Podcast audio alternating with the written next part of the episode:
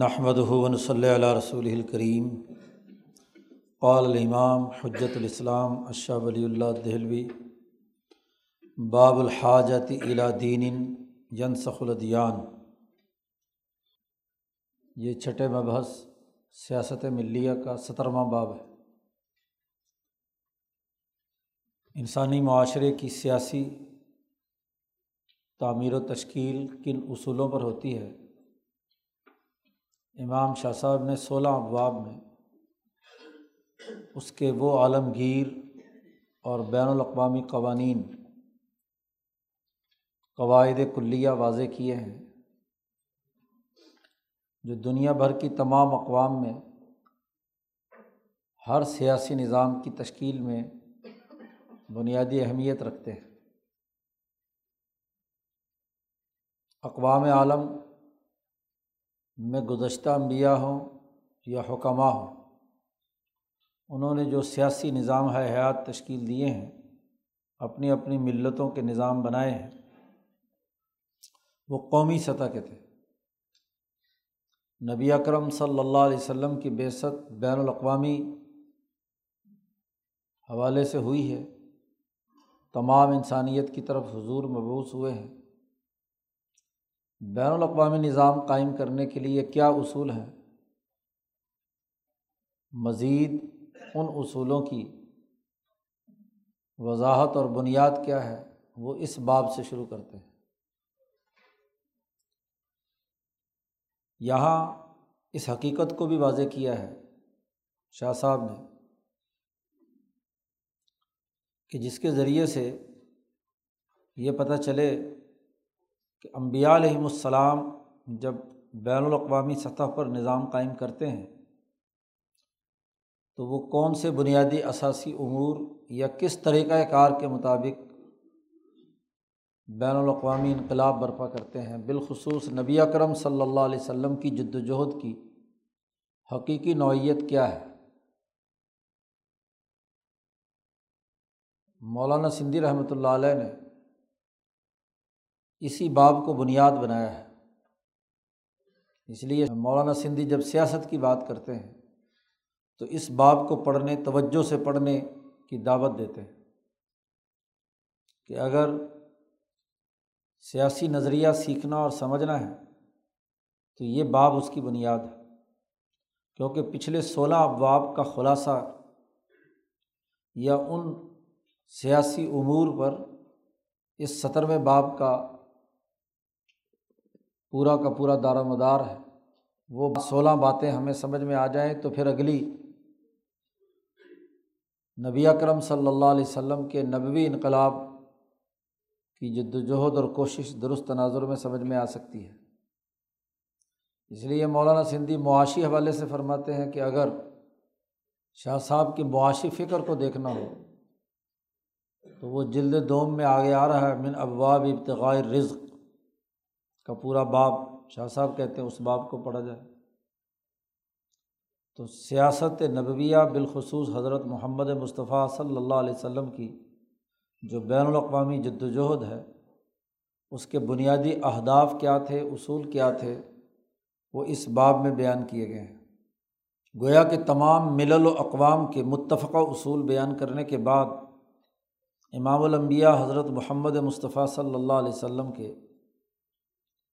لائے ہوئے دین کے بنیادی اساسی اصول اور اس حوالے سے جو منفرد نظام قائم کرنے کے لیے آپ صلی اللہ علیہ وسلم نے جن امور کو پیش نظر رکھا، وہ اس باب میں زیر بحث ہے۔ عنوان قائم کیا شاہ صاحب نے،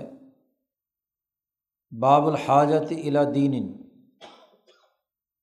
ایک ایسے دین کی ضرورت اور حاجت جو گزشتہ تمام ادیان کو منسوخ کر کے بین الاقوامی غلبے کا نظام قائم کرے۔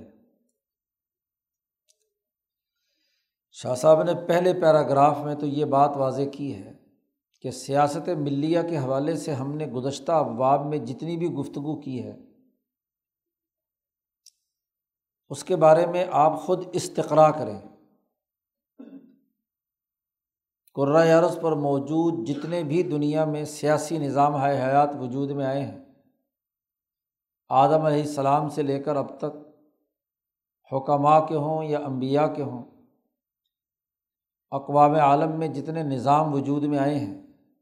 ہم نے جو پیچھے سولہ بابوں میں جو بنیادی باتیں واضح کی ہیں، کیا وہ تمام اقوام عالم میں درست ثابت نہیں ہوئی؟ شاہ صاحب کہتے ہیں، کتاب پڑھنے والے کو مخاطب کرتے ہیں کہ استقر الملل الموجودہ علی وجہ الارض هل ترى من تفاوت عما اخبرتك في الابواب السابقہ،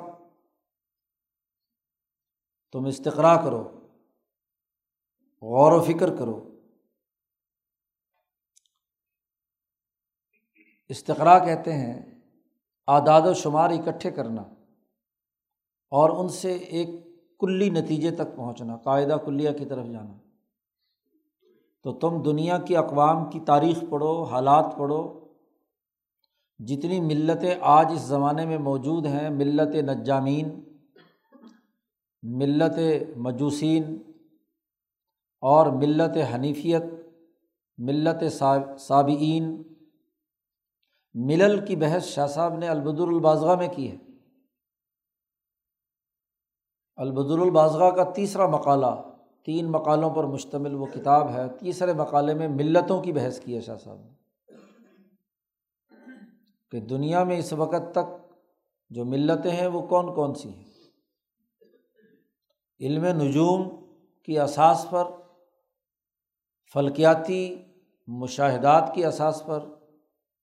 نظام قائم کرنے والی، ملتوں کی تشکیل دینے والی اقوام، ایک ملت یہ نجامین کی ہے اور ایک ملت طبعیین کی ہے، جو کرۂ ارض کے طبعی خواص، فوائد و نقصانات کو سامنے رکھ کر ارتفاقات قائم کرتے ہیں۔ یہ طریقہ حکماء کا ہے کہ جو سائنسدان تجربات سے، مشاہدات سے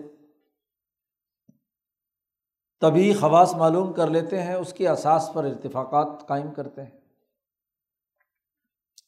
مجوسیین ہیں، وہ آگ کو بنیاد بنا کر، اگنی دیوتا کو سامنے رکھ کر اس کے حوالے سے اپنے ارتفاقات کی تشکیل کرتے ہیں، وغیرہ وغیرہ۔ اور ایک ملت حنیفیہ ہے جو ان تمام مظاہر قدرت، چاہے وہ فلکی ہوں یا ارضی ہوں، ان سے ہٹ کر انی وجہت وجہی للذی فطر السماوات والارض حنیفا وما انا من المشرکین، ایک ملت حنیفیہ ہے۔ اور پھر ملت حنیفیہ میں تین ملتیں ہیں، ملت یہود، ملت نصارہ اور ملت اسلام، تین بنیادی ملتیں ملت حنیفیہ کے ذیل میں ہیں۔ تو ملتوں کی تفصیلات شاہ صاحب نے وہاں بیان کی ہیں۔ تو شاہ صاحب نے کہا کہ تم سائنسدانوں کو دیکھو، نجومیوں کو دیکھو، طبعیین کو دیکھو، اسی طرح یہودیوں، عیسائیوں، تمام ملتوں کے اعداد و شمار اکٹھے کرو، استقراء کرو۔ هل ترى من تفاوت، کیا ہم نے جو آپ کو پیچھے ابواب میں بنیادی اساسی اصول واضح کیے ہیں کہ سسٹم بنانے کے لیے یہ یہ یہ یہ یہ چیزیں چاہیے، کیا ان میں کوئی فرق ہے؟ گویا کہ امام شاہ ولی اللہ نے یہ کام کیا کہ پچھلی آٹھ ہزار سال کی انسانی تاریخ کا مطالعہ کر کے ان کے جو متفقہ قواعد و ضوابط تھے وہ شاہ صاحب نے یہاں مرتب کر دیے۔ اب گزشتہ ابواب میں کیا بحثیں پڑی ہیں، جو تو مستقل یہاں حجت اللہ پڑھ رہے ہیں ان کے تو سامنے ہیں، لیکن دوسروں کے لیے خلاصہ صرف اتنا ہی کافی ہے، غیر تفصیلی مباحث ہے کہ دنیا کی ہر قوم مفاہمین کی اساس پر اپنا سیاسی نظام قائم کرتی ہے۔ ہر قوم میں جو سمجھدار لوگ ہوتے ہیں اس قوم کے، اور مفاہمین کی آٹھ اقسام شاہ صاحب نے بیان کی ہیں، منذر، ہادی، مزکی، حکیم، وغیرہ وغیرہ۔ اور آٹھویں قسم جو ہے وہ انبیاء علیہم السلام کی ہے، یا ان سات میں سے کسی ایک کو منصب نبوت اللہ عطا کرے، کسی منذر کو، کسی حکیم کو، کسی خلیفہ کو، جیسے داؤد علیہ السلام خلیفہ ہے انہیں منصب نبوت بھی عطا ہوا وغیرہ وغیرہ۔ اور وہاں شاہ صاحب نے کہا تھا سات میں سے نبی جس کو منصب نبوت عطا ہوتا ہے، ضروری نہیں کہ سب کی سب مفاہمین کی تمام صورتیں ہر ایک فرد میں پائی جائیں، کسی میں دو خصوصیت، کسی میں تین خصوصیت، یہ خصوصیت کہ آٹھ کی آٹھ بیک وقت کسی نبی میں پائی جاتی ہیں، تو وہ امام الانبیاء حضرت محمد مصطفیٰ صلی اللہ علیہ وسلم ہیں کہ وہ منذر بھی ہیں، مزکی بھی ہیں، ہادی بھی ہیں، حکیم بھی ہیں، خلیفہ بھی ہیں، ہاں جی وغیرہ، اور نبی الانبیاء بھی ہیں۔ تو معاشروں کی سیاسی تشکیل سمجھدار لوگوں سے ہوتی ہے، مفہم لوگوں سے ہوتی ہے، بے وقوفوں اور احمقوں سے نہیں ہوتی۔ نااہل اور نالائق لوگوں کی اساس پر کوئی سیاسی نظام نہیں بنایا جا سکتا۔ پھر جب نظام بنایا جاتا ہے تو اس کے ذیلی اصول کیا ہوتے ہیں کہ کسی کام کرنے کے اوقات مقرر کرنا، کام کے اعداد اور مقادیر مقرر کرنا، اس کے بنیادی فرائض اور واجبات کی تعیین کرنا، جو کام مطلوب ہیں آپ کو ان کے ارکان، واجبات اور ان کی مباحات وغیرہ وغیرہ، ان کی تعیین اور ترتیب قائم کرنا، پھر جو کام مطلوب ہیں ان میں سے کون سا عزیمت ہے، کون سا رخصت ہے، کون سا فوت ہو جائے تو اس کی قضاء کا طریقہ کار کیا ہے وغیرہ وغیرہ۔ یہ سیاست سے متعلق جو عالمگیر اصول ہر سسٹم میں ہے، چاہے وہ علم نجوم کی بنیاد پر اپنا معاشرہ بنائیں، خواہ وہ طبعی تقاضوں کے مطابق اپنا معاشرہ بنائیں، خواہ وہ مجوسی بنیادوں پر بنائیں، خواہ وہ ملت حنیفیہ کی بنیاد پر، یا آج اگر جدید دور میں دیکھیں تو سرمایہ کی اساس پر بنائیں یا سوشلزم کی اساس پر بنائیں۔ ہر قوم جب اپنا سیاسی نظام، انتظامی ڈھانچہ تشکیل دیتی ہے تو اس قوم کے جو سمجھدار لوگ ہوتے ہیں، جو اس نظریے سے وابستہ ہوں، اس کے مطابق ہی اپنا عملی سسٹم وجود میں لاتے ہیں۔ تو شاہ صاحب نے دعوت دی کہ دنیا میں استقراء کرو، کیونکہ شاہ صاحب کا خیال یہ ہے کہ جو لوگ حجت اللہ پڑھنا چاہتے ہیں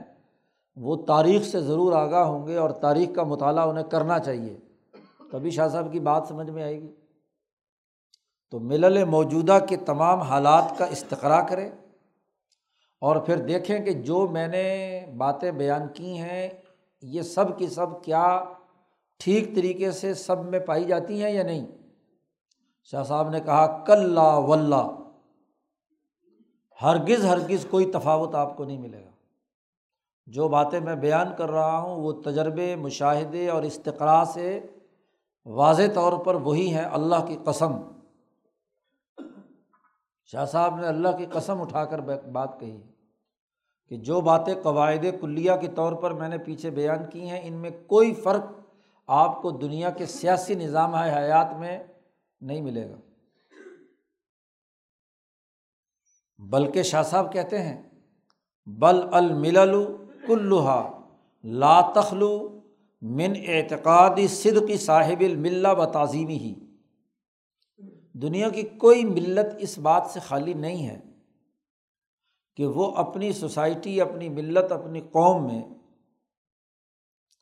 جو بھی اس ملت کا بانی ہے اس کی سچائی پر اعتقاد نہ رکھتی ہو۔ ہر ملت جس مفکر کی بنیاد پر اپنی سوسائٹی تشکیل دیتی ہے اس کی سچائی کا یقین رکھتی ہے تو سیاسی نظام بنتا ہے۔ ایرانی اگر کسرا اور کسروی حکومت کے بانیوں کی سچائی کا اعتقاد نہیں رکھیں گے تو اس کا سیاسی نظام کیسے بنائیں گے؟ قیصر کو ماننے والے قیصریت کو بنیاد بنا کر ہی نظام بنائیں گے۔ آج جدید دنیا میں دیکھیں تو امریکہ ابراہیم لنکن یا ایڈم اسمتھ کو سچا سمجھ کر اس کے افکار و نظریات پر اپنی سوسائٹی بنا رہے ہیں۔ سوشلزم والے Karl Marx Engels, Lenin, Stalin کو اپنا بنیادی سچائی والا فرد مانتے ہیں تو اس کے مطابق اپنا سوشلسٹ نظام تشکیل دیتے ہیں۔ یہودی اگر اپنے خیال کے مطابق جو ان کے مذمومہ تصورات ہیں ان کو جب حضرت موسیٰ سے نسبت دیتے ہیں تو اس کے اساس پر اپنا نظام بناتے ہیں۔ تو تمام کی تمام ملتیں اپنے اپنے تئیں اپنے خیال کے مطابق جس کو مفہوم سمجھتے ہیں اس کی سچائی کا ضرور اعتقاد رکھتے ہیں اور اس کی تعظیم ان کے دماغ میں ہوتی ہے۔ ہندوستان ہے تو وہ رام چندر جی اور کرشن جی مہاراج کی عظمت اور ان کی سچائی پر یقین رکھتا ہے، اس لیے لاکھوں کروڑوں لوگ ہاں جی صدیوں سے تین چار ہزار سال سے ان کو سچا مان کر ان کی عقیدت اور احترام اور ان کی عظمت ان میں پائی جاتی ہے۔ ان کے خیالات کے اساس پر اپنا معاشرہ بنانا چاہتے ہیں، رام راج بنانا چاہتے ہیں۔ یہ الگ بات ہے کہ ان کی اصل تعلیمات محفوظ ہیں یا نہیں، لیکن اس کی ان کی سچائی ان کے دماغ میں ہے تو اس کے مطابق وہ کیا ہے نظام بناتے ہیں۔ اور اس بات پر بھی ان کا اعتقاد ہوتا ہے کہ وہ آدمی جو ان کے خیال کے مطابق مفہم ہے یا اصل میں وہ مفہم تھا، نبی تھا، کیونکہ حضور سے پہلے تو انبیاء بھی حکماء میں، جیسا حضرت مرزا مظہر جانے جانا نے اپنے مکتوب میں لکھا ہے کہ رام چندر جی اور کرشن جی مہاراج کو برا بھلا مت کہا کرو، ممکن ہے کہ وہ نبی ہوں۔ جو اتنی دنیا ان سے متاثر ہوئی ہے، ہندوستان کا اتنا بڑا علاقہ ہو سکتا ہے، کیونکہ ہر قوم میں نذیر آیا ہے، وَلِكُلِّ قَوْمٍ ہاتھ، کوئی بستی ایسی نہیں جہاں ہم نے وَإِن مِّن قَرْيَةٍ إِلَّا خَلَا فِيهَا نذیر، تو ممکن ہے کہ وہ نبی ہوں، کیونکہ حضور سے پہلے تو دروازہ نبوت کا کھلا ہے، اس لیے ان کی توہین نہیں کرنی چاہیے۔ جیسے موسیٰ علیہ السلام پر ہم اعتقاد رکھتے ہیں قرآن کی وجہ سے، قطعی ہونے کی وجہ سے، کہ قطعیت سے پتہ ہے کہ موسیٰ نبی ہیں۔ رام چندر کے بارے میں تو نہیں پتہ کہ قطعی طور پر نبی ہیں، یہاں تو امکان اور خیال ہے، کیونکہ دنیا کی کسی قوم کو بغیر نبی بغیر نبوت کے اللہ نے نہیں رکھا، تو ہندوستان کا کون نبی ہے جی؟ تو بات یہ ہے کہ ایسے لوگ ان کی سچائی کا اعتقاد بھی لوگوں کو ہوتا ہے، اور دوسرا یہ کہ ان کے خیال کے مطابق انہ کامل منقطع نذیر، ان کے خیال کے مطابق وہ اتنا کامل درجے کا انسان ہے کہ اس جیسا پیدا نہیں ہوا۔ اب آج پورا یورپ، سرمایہ دارانہ یورپ، ایڈم اسمتھ کو اس حالت میں سمجھتا ہے، ڈارون کو، ہیگل کو اس نقطہ نظر سے دیکھتا ہے کہ ایس جیسا جینیس پیدا نہیں ہوا۔ یا آج سائنس کی دنیا میں آئنسٹائن کو سب کہا جاتا ہے کہ دنیا کا سب سے جینیس ترین انسان، تو ایسے لوگ ان کے خیال کے مطابق کامل منقطع النذیر۔ کیوں؟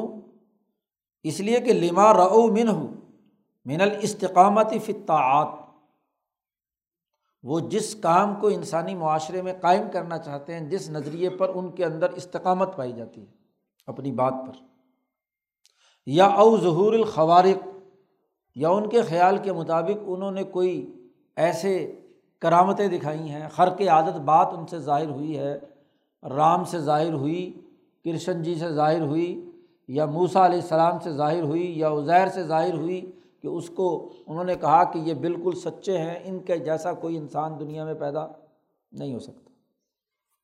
یا دعائیں ان کی قبول ہوتی دیکھیں، تو اس لیے ان کا ان کو کامل منقطع النذیر سمجھا۔ تو نمبر ایک کہ کوئی ملت اپنے بانی کی سچائی کے اعتقاد سے خالی نہیں ہے اور اس کو کامل اور مکمل سمجھتی ہے، اور ہر ملت لا تخلو من الحدود والشرائع والمزاجر، ہر ملت نظام بناتے وقت اپنے لیے سوسائٹی میں اپنا نظام کی تناظر میں حدود، شریعتیں اور مناہج، کام کرنے کا منہج کیا ہے، جس کام کو بھی ان کا فکر لازمی قرار دیتا ہے اس کے ادا کرنے کا کیا طریقہ ہے، تو وہ مناہج بھی انہوں نے بیان کیے۔ شاہ صاحب کہتے ہیں یہ حدود، شرائع اور مناہج وہ ہوتی ہیں کہ مما لا تنتظم الملہ بغیرہا،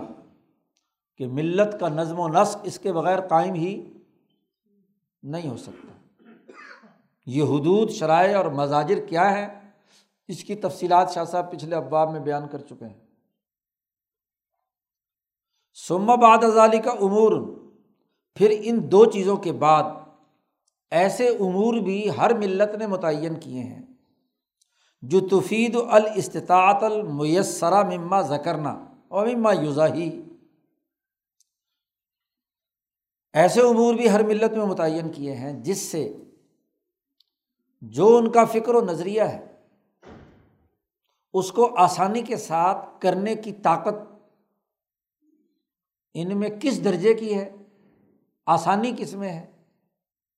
باب التیسیر میں پیچھے شاہ صاحب نے یہ بات واضح کی ہے کہ لوگوں کے لیے آسانی کیا ہے، اور وہاں بنیاد بھی حضور صلی اللہ علیہ وسلم کی اس حدیث کو بنایا تھا کہ یسرو ولا تعسرو، یسرا ولا تعسرا، بشرا ولا تنفرا، جو حضرت معاذ بن جبل اور ابو موسی اشعری کو یمن کا گورنر بناتے وقت حضور نے بھیجا تھا۔ تو استطاعت میسرہ یہ بھی ہر ملت کے پیش نظر رہیں۔ تو شاہ صاحب نے پیچھے انہی پانچ امور کی جو ذیلی شکلیں بنتی تھیں ان تمام کے قواعد و ضوابط پیچھے بیان کیے ہیں، اس لیے شاہ صاحب نے یہاں کہا یہاں کا مما ذکرنا، پیچھے ہم ان کی تفصیلات بیان کر چکے ہیں، و مما یزاہی، جو ان کے مشابہ اور ابواب بھی جو تھے، تو سولہ ابواب میں یہ سب باتیں ہم نے بیان کی ہیں۔ یہ آج جو ملتیں موجود ہیں یہ تمام کی تمام ان میں پائی جاتی ہیں، کوئی ملت اس سے خالی نہیں۔ پھر شاہ صاحب فرماتے ہیں یہ بات بھی یہاں اچھی طرح سمجھ لینی چاہیے کہ وَلِكُلِّ قَوْمٍ، ہر قوم کی سنتٌ و شریعتٌ، ہر قوم کی اپنی شریعت ہے اور اپنا طریقۂ کار ہے۔ سنت وہ طریقہ جس کی بنیاد پر چل کر وہ قوم ترقی کرتی ہے، یہودیت ہو، عیسائیت ہو، ہندو مت ہو، یا آج سرمایہ داری ہو یا سوشلزم ہو، جو قوم جس نظریے سے وابستہ ہوتی ہے اس کی اپنی شریعت اور اپنا ایک طریقہ کار اور سنت جاری کرتی ہے۔ ہوتا کیا ہے کہ وہ جو سنت اور شریعت ہے، یتبع فیہا عادت اوائلہم، اس نظریے پر جو انقلاب لانے والے ہوتے ہیں یا سسٹم بنانے والے شروع کے لوگ ہوتے ہیں ان کی عادات کی ہر قوم اتباع کرتی ہے، چاہے وہ موسیٰ علیہ السلام اور ان کے حواریین ہوں، عیسیٰ علیہ السلام یا ان کے حواریین ہوں، یا علم نجوم اور حکماء، یا آج جدید نظاموں میں انقلابات پیدا کرنے والے جو شروع کے لوگ ہیں، بانیین ہیں، وہ اور ان کے جو ہم نوا لوگ شروع میں رہے ہیں جنہوں نے اس نظریے کو ڈیولپ کیا، اس فکر کو نکھارا، تو اس کے تمام جو پہلے والے لوگ گزرے ہوتے ہیں، یعنی پہلی انقلابی جماعت کے جو بنیادی عادات و اطوار ہوتے ہیں اس کو سامنے رکھا جاتا ہے۔ آج دنیا بھر میں سرمایہ داری نظام کی تشریح کے لیے بنیاد ہے ایڈم اسمتھ، اور اس کی اساس پر دنیا میں معاشی سسٹم بنانے والا لارڈ کینز ہو یا روسو ہو یا ہیگل ہو یا ڈارون ہو، یا آج امریکہ میں ابراہیم لنکن ہو یا جنرل واشنگٹن ہو، اور اگر سوشلزم کی تاریخ اٹھا کر دیکھیں تو کارل مارکس ہو، اس کا ساتھی اینگلز ہو، یا لینن اور سٹالن ہو، یا ان کی جو جماعت کی جو پہلی پیلٹ پولٹ بیرو ہے، ہاں جی اس کو، یا چین میں چلے جائیں تو جناب ماؤزے تنگ ہو، یا اسی طرح کیا ہے چو این لائی وغیرہ ہو۔ اور اگر نبی اکرم صلی اللہ علیہ وسلم کے انقلاب کو دیکھا جائے تو اس میں بنیادی عادات و اطوار حضور اور آپ کے صحابہ کی ہوگی۔ تو دنیا بھر کے تمام اقوام میں جو شروع کے انقلابی لوگ ہیں ان کی عادات و اطوار کے مطابق سنت اور شریعت بنائی جاتی ہے، یہ مسلمہ اصول تمام اقوام میں پایا جاتا ہے۔ یختار فیہا سیرت حملت الملت و ائمتہا، اس میں اختیار کیا جاتا ہے کہ جو شروع کے لوگ اس ملت کو اٹھانے والے اور اس کے جو امام ہوتے ہیں ان کی سیرت کو سامنے رکھتا، تو سیرت نبی اور سیرت صحابہ کو اسی لیے پیش نظر رکھا جاتا ہے کہ دنیا کی ہر قوم ان کے کہنے، عمل کرنے کے طریقے کو سامنے رکھتی ہے۔ ثم احکم بنیانہا، جب ہر ملت کی بنیادیں مضبوط ہو جاتی ہیں، وشدد ارکانہا، اور اس کے ارکان، بنیادی جو امور ہیں وہ مضبوط کر دیے جاتے ہیں، حتیٰ سارا اہلہا، یہاں تک کہ اس ملت کے ماننے والے لوگ اپنی اس ملت کی مدد کرتے ہیں، ینصرونہا وینازلون دونہا، اس کے دفاع کے لیے لڑتے ہیں، اور وَيَبْذُلُونَ الْأَمْوَالَ وَالْمُهَجَ لِأَجْلِهَا، مال خرچ کرتے ہیں، اپنی جان اور اپنا خون بہاتے ہیں اس ملت کو قائم کرنے کے لیے۔ دنیا کی تمام اقوام کی تاریخ اٹھا کر دیکھ لو، اور وَمَا ذَلِكَ، اور یہ سارے کام اس وقت تک نہیں ہوتے جب تک کہ دو بنیادی دائرے پیش نظر نہ ہوں، إِلَّا لِتَدْبِيرَاتٍ مُحْكَمَةٍ و مصالح متقنہ، جب تک کہ وہاں محکم سیاسی تدبیرات نہ اختیار کر لی جائیں، کیونکہ اجتماعات کی تشکیل کے لیے سیاسی نظم و نسق قائم کیا جاتا ہے، اور تدبیر کا بنیادی، مولانا سندھی نے ترجمہ کیا ہے تدبیر کا نظام سے، محکم نظام جب تک قائم نہ کیا جائے اس وقت تک یہ کوئی چیز نہیں ہو سکتی۔ اور دوسرا مصالح کی بحث کی ہے، تو شاہ صاحب نے پیچھے ابواب میں بیان کیا تھا کہ ہمیں نبی اکرم صلی اللہ علیہ وسلم نے بالخصوص دو علم عطا کیے ہیں، علم الشرائع والحدود اور دوسرا علم المصالح والمفاسد۔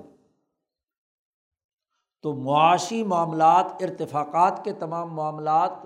وہ مصالح اور مفاسد کے تناظر میں ان پر بحث کی جاتی ہے۔ تو ہر قوم جب معاشی مصالح کو سامنے رکھ کر اپنا مضبوط معاشی سسٹم بناتی ہے اپنے فکر کے تناظر میں،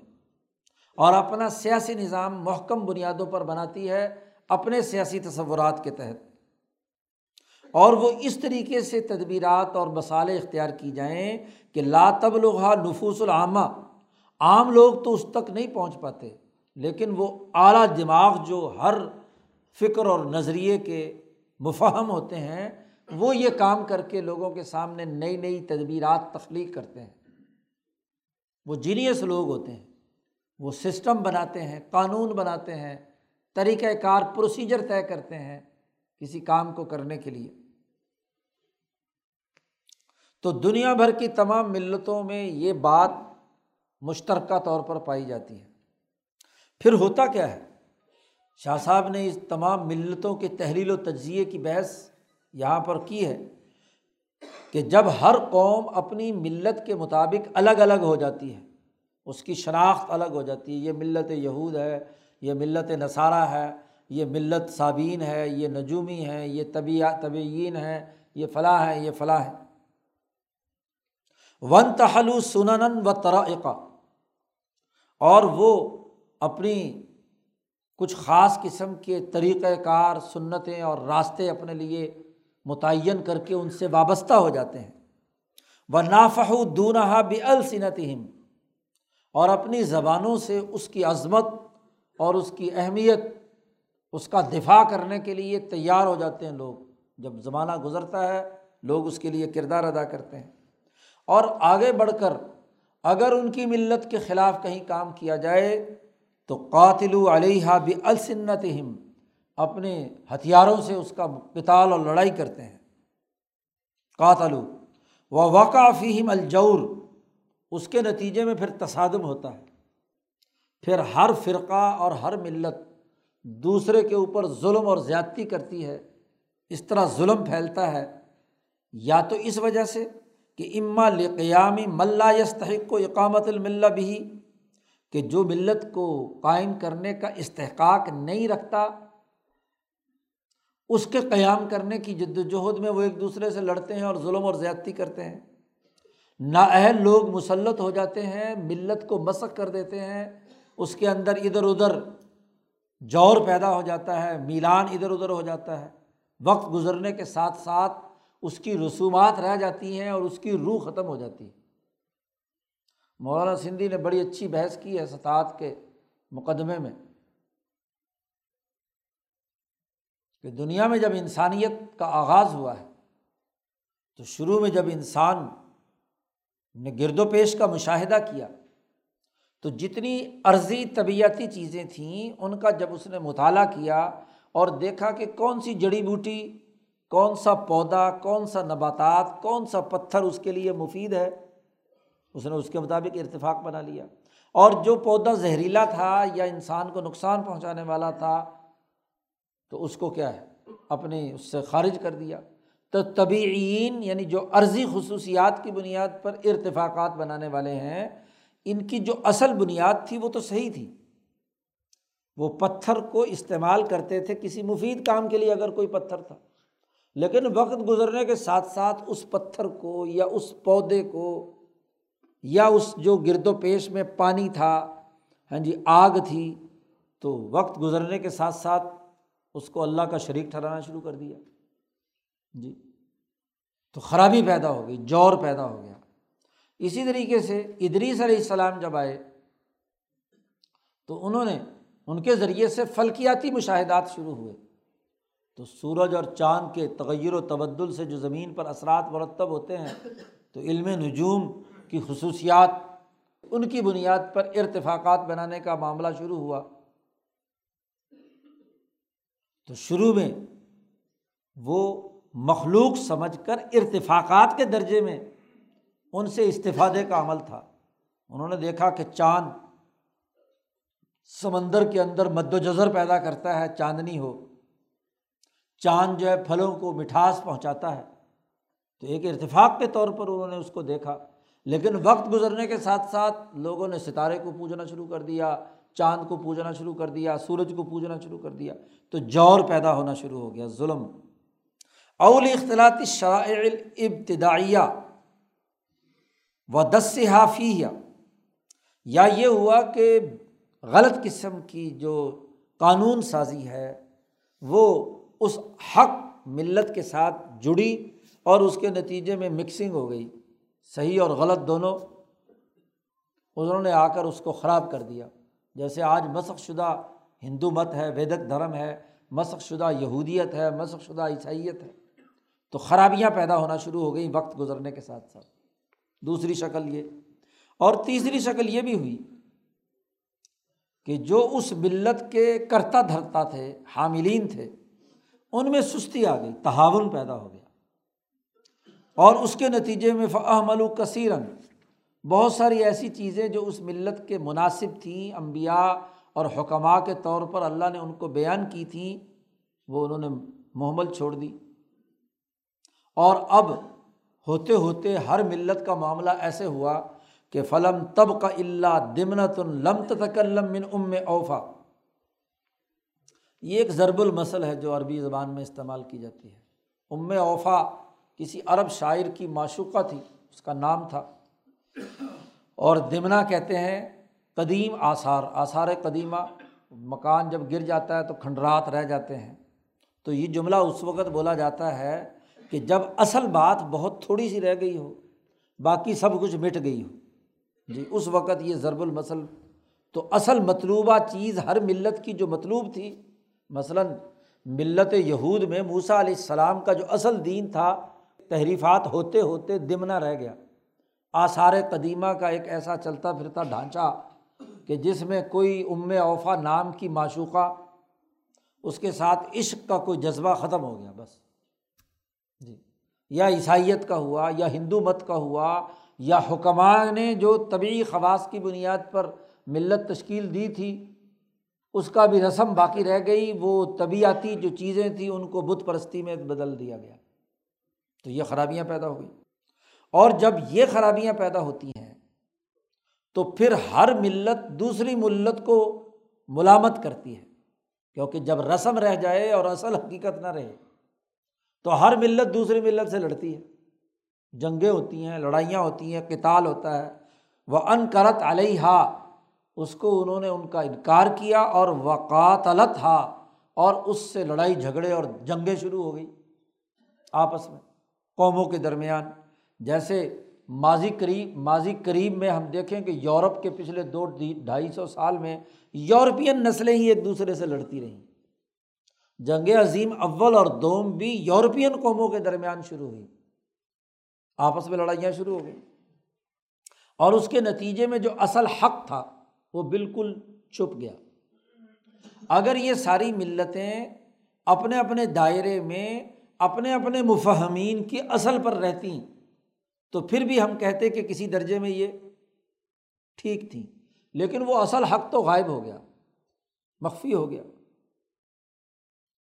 اب ضرورت پیش آئی، مست الحاجۃ الی امام راشد، اب ضرورت پیش آئی کہ ایک ایسے امام اور رہنما کی جو راشد ہو، رشد و ہدایت دینے والا ہو، اور یعامل مع الملل، اور ان تمام گزشتہ ملتوں کے ساتھ ایسا معاملہ کرے جیسے معاملۃ الخلیفۃ الراشد مع الملوک الجائرہ، جیسے خلیفہ راشد یعنی سچا اور صحیح حکمران جیسے ظالم حکمرانوں کے ساتھ سلوک کرتا ہے کہ ان کے ظلم ظلم کو ختم کر کے رشد و ہدایت اور عدل و انصاف کی حکمرانی قائم کرے۔ یہ اشارہ ہے نبی اکرم صلی اللہ علیہ وسلم کی طرف کہ آپ صلی اللہ علیہ وسلم آئے تو ان ملتوں کا یہ حال تھا کہ ان میں قدیم زمانے کی سچائی کے آثار بہت تھوڑے تھے اور زیادہ تر لڑائی جھگڑے دنگا فساد ہاں جی رسومات کی بنیاد پر ان ملتوں کے درمیان جاری تھا۔ اب وہاں ایک ایسے خلیفہ راشد کی ضرورت تھی کہ جو ان کے ساتھ ایسا معاملہ کرے جو ظالم حکومتوں اور حکمرانوں کے ساتھ کیا جاتا ہے۔ شاہ صاحب نے کہا کہ اگر اس بات کو بھی اگر تم سمجھنا چاہتے ہو انسانی تاریخ کے تناظر میں تو تمہارے سامنے میں دو مثالیں بیان کرتا ہوں۔ شاہ صاحب کا انداز اور اسلوب یہ ہے کہ اپنے پڑھنے والوں کو اپنے ساتھ لے کر چلتے ہیں، اپنی باتیں مسلط نہیں کرتے۔ شاہ صاحب کہتے ہیں تم خود عقل دوڑاؤ، اپنے ذہن کو عبور کرو، ایک حالت سے دوسری حالت کی طرف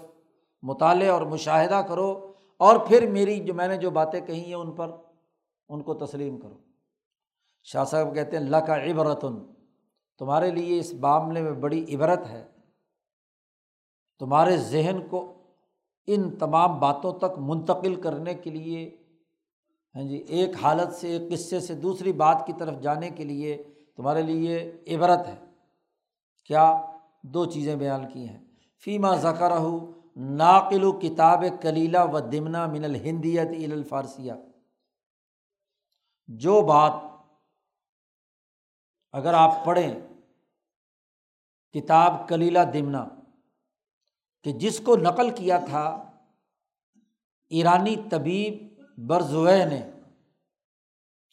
اس نے کتاب نقل کی تھی ہندی زبان سے، سنسکرت سے بہلوی زبان، فارسی میں، پرانی قدیم جو فارسی ہے اس میں اس کو منتقل کیا تھا۔ اب وہ اس نے اپنا ہندوستان کی کتاب تھی، یہاں کے حکماء کی، یہاں کے بادشاہوں کے لیے نصیحتیں تھیں۔ کلیلہ دمنہ اگر ہم پڑھیں تو وہاں پرندوں اور جانوروں کی زبانی مکالمات ہیں، مختلف مکالمات ہیں، اور ان مکالمات میں حکمت کی باتیں ہیں، سیاسی نظم و نسق کی باتیں ہیں، عدل و انصاف،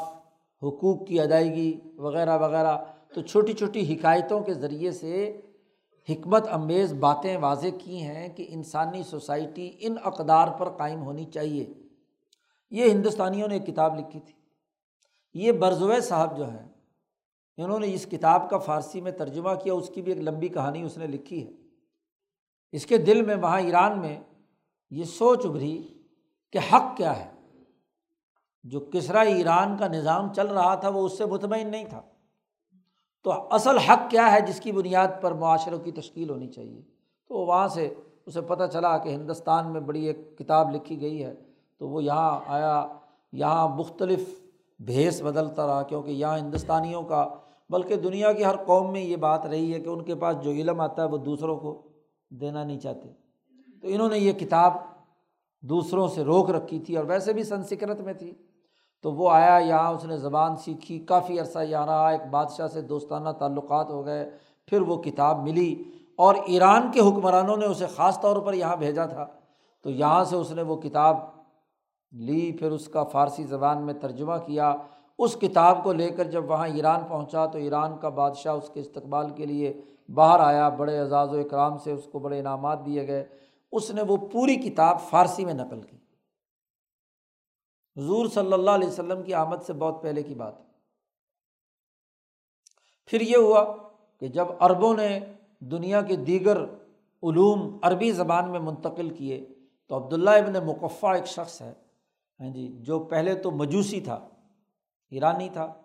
بعد میں پھر مسلمان ہو گیا، وہ اس نے پھر اس فارسی سے عربی میں ترجمہ کیا۔ اس وقت دنیا کے پاس نہ تو سنسکرت کی کلیلہ دمنہ ہے نہ فارسی والی کلیلہ دمنہ ہے، اس وقت دنیا کو جو اس کتاب سے تعارف حاصل ہوا ہے وہ عربی میں ہے۔ وہ عبداللہ ابن مقفع نے پھر اس کا عربی میں ترجمہ کیا۔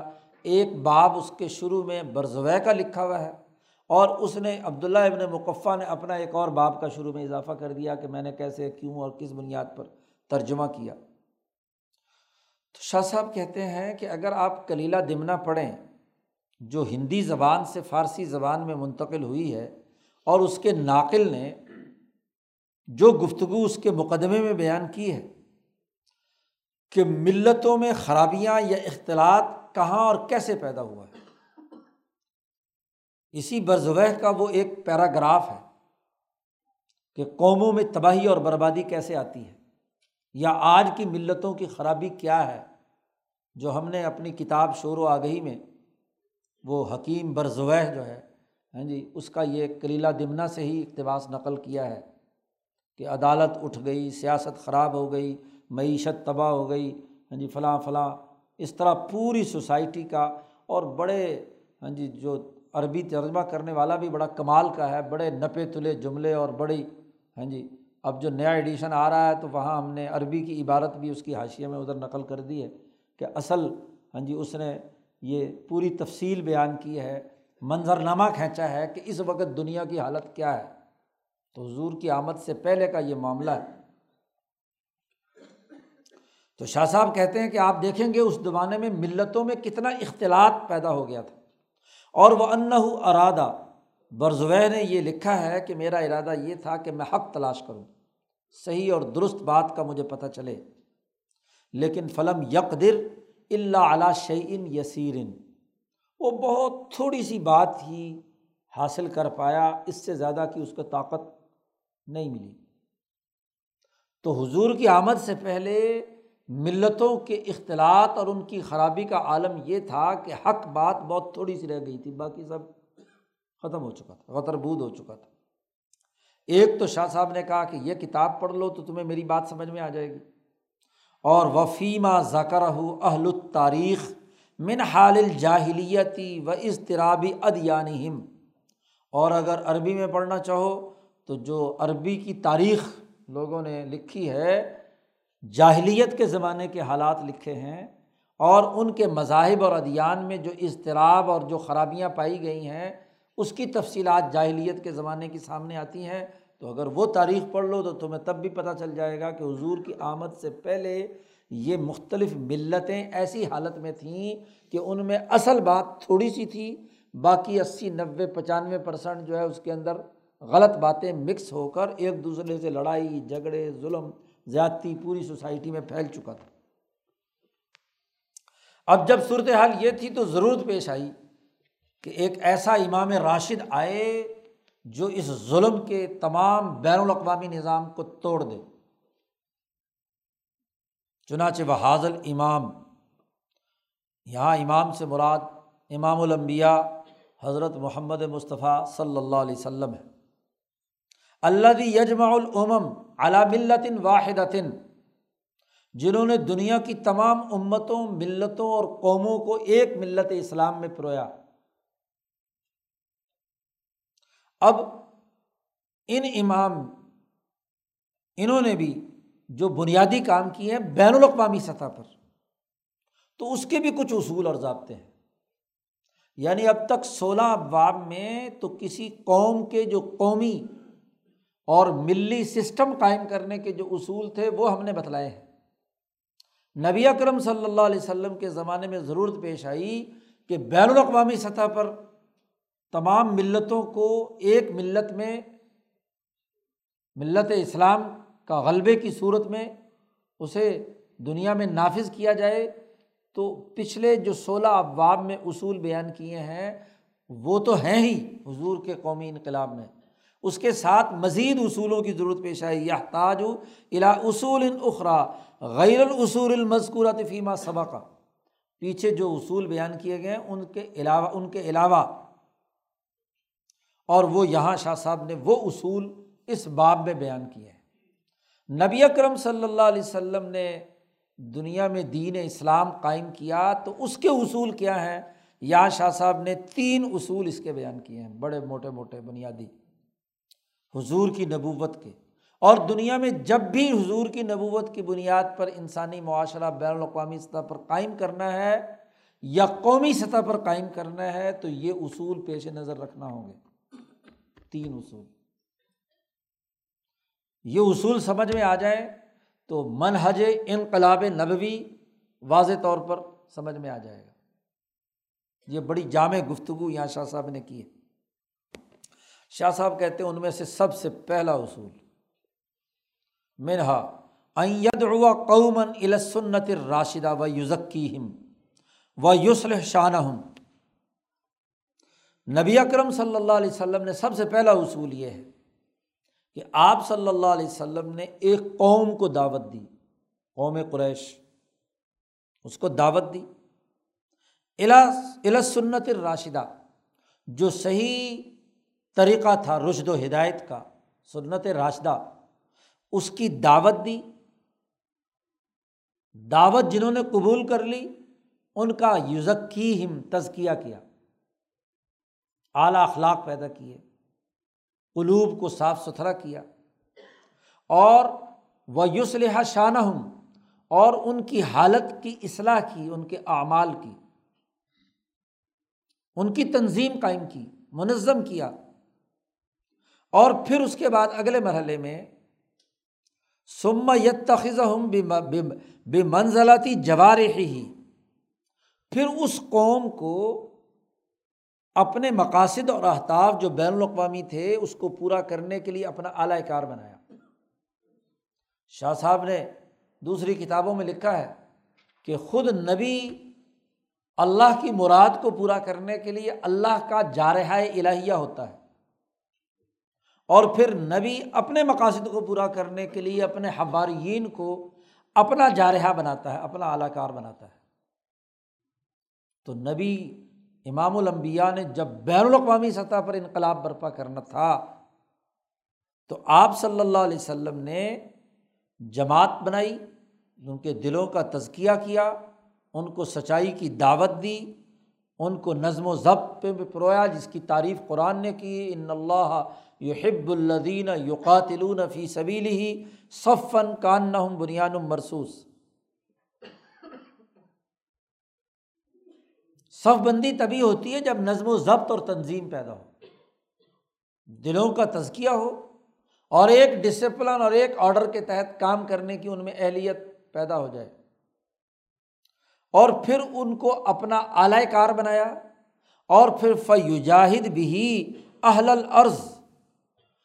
زمین کے تمام اقوام اور ملتوں سے آپ نے جہاد کیا، انقلاب کے لیے جد و جہد اور کوشش کی۔ صحابہ کی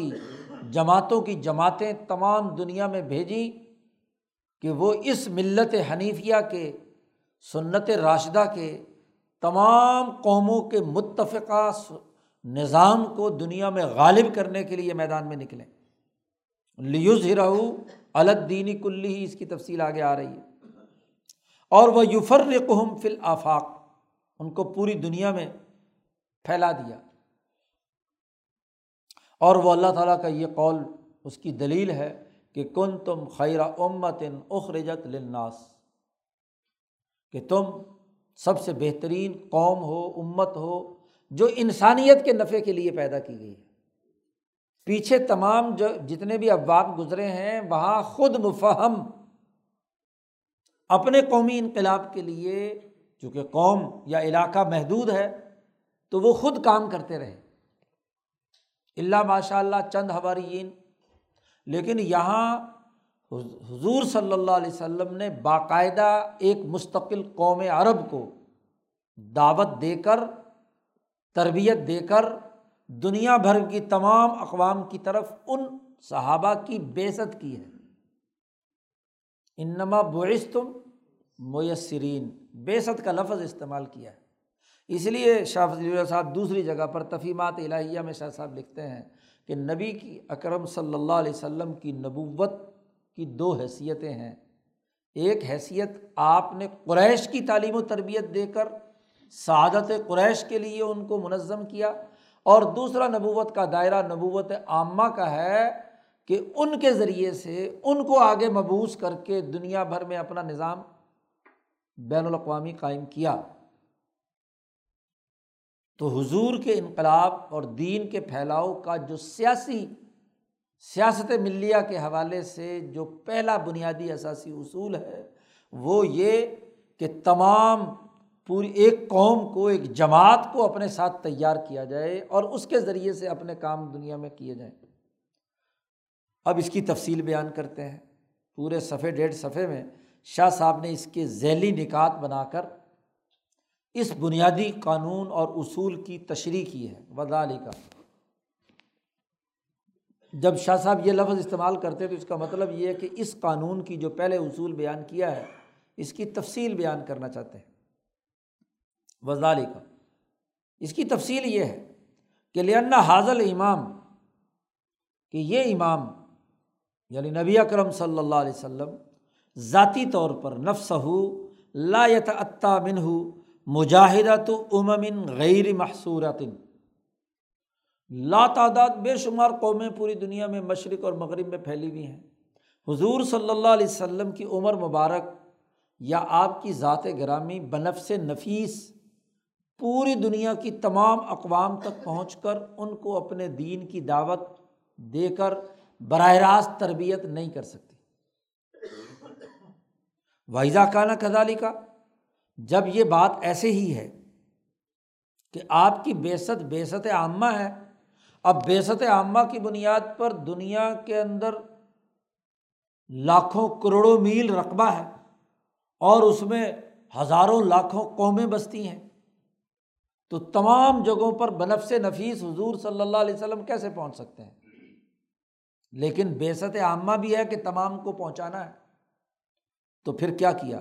واجب ان یکون مادۃ الشریعت ہی، تو لازمی اور ضروری ٹھہرا کہ آپ صلی اللہ علیہ وسلم کی شریعت کا بنیادی مادہ، بنیادی اساس درج ذیل تین اصولوں پر ہو۔ یہاں تین اصول شاہ صاحب نے واضح کیے ہیں۔ نمبر ایک، پہلی بات تو یہ ہے کہ تمام اقوام میں جو طبعی قوانین اور ضابطوں کی اساس پر مذہب طبعی کے طور پر تمام مہذب اقوام جن پر متفق ہیں، آپ کی شریعت کا مادہ ان آفاقی اصولوں پر قائم، ما ہوا بمنزلۃ المذہب الطبعی لأہل الاقالیم الصالحہ عربہم و عجمہم، عربوں ہوں یا اجمی ہوں، جتنے بھی اقالیم صالحہ ہیں یعنی وہ مہذب معاشرے جو خط استوا پر ہیں اور جہاں سیاسی معاشی سماجی نظام قائم رہے ہیں، دور دراز جنگل، پہاڑی یا وہ ساحلی علاقے افریقہ کے جو دور دراز ہاں جی خط استوا سے ہٹ کر جی افریقہ کے، جنوبی افریقہ کے دور دراز کے علاقے ہیں، ان کی بات نہیں ہو رہی۔ یہ جو دنیا کا خاص طور پر مشرق وسطیٰ، سینٹرل ایشیا اور افریقہ کا بھی وہ علاقہ جو یورپ، بحیرہ روم کے دونوں طرف، یہ سب اقالیم صالحہ کہلاتے رہی ہیں کہ متمدن معاشرے جہاں تمدن سیاست اس طرح کا رہا ہے۔ یہ جن اصولوں پر متفق ہیں وہ بنیادی طور پر نبی اکرم صلی اللہ علیہ وسلم کی شریعت کا بنیادی مادہ ہے۔ وہ کیا ہیں اصول؟ وہ وہی ہیں جو پیچھے اب تک کے چھ مباحث میں شاہ صاحب نے بیان کر دیے ہیں۔ جی، مبحث اول سے لے کر مبحث خامس تک بر و اسم کے جو اصول، جی قواعد،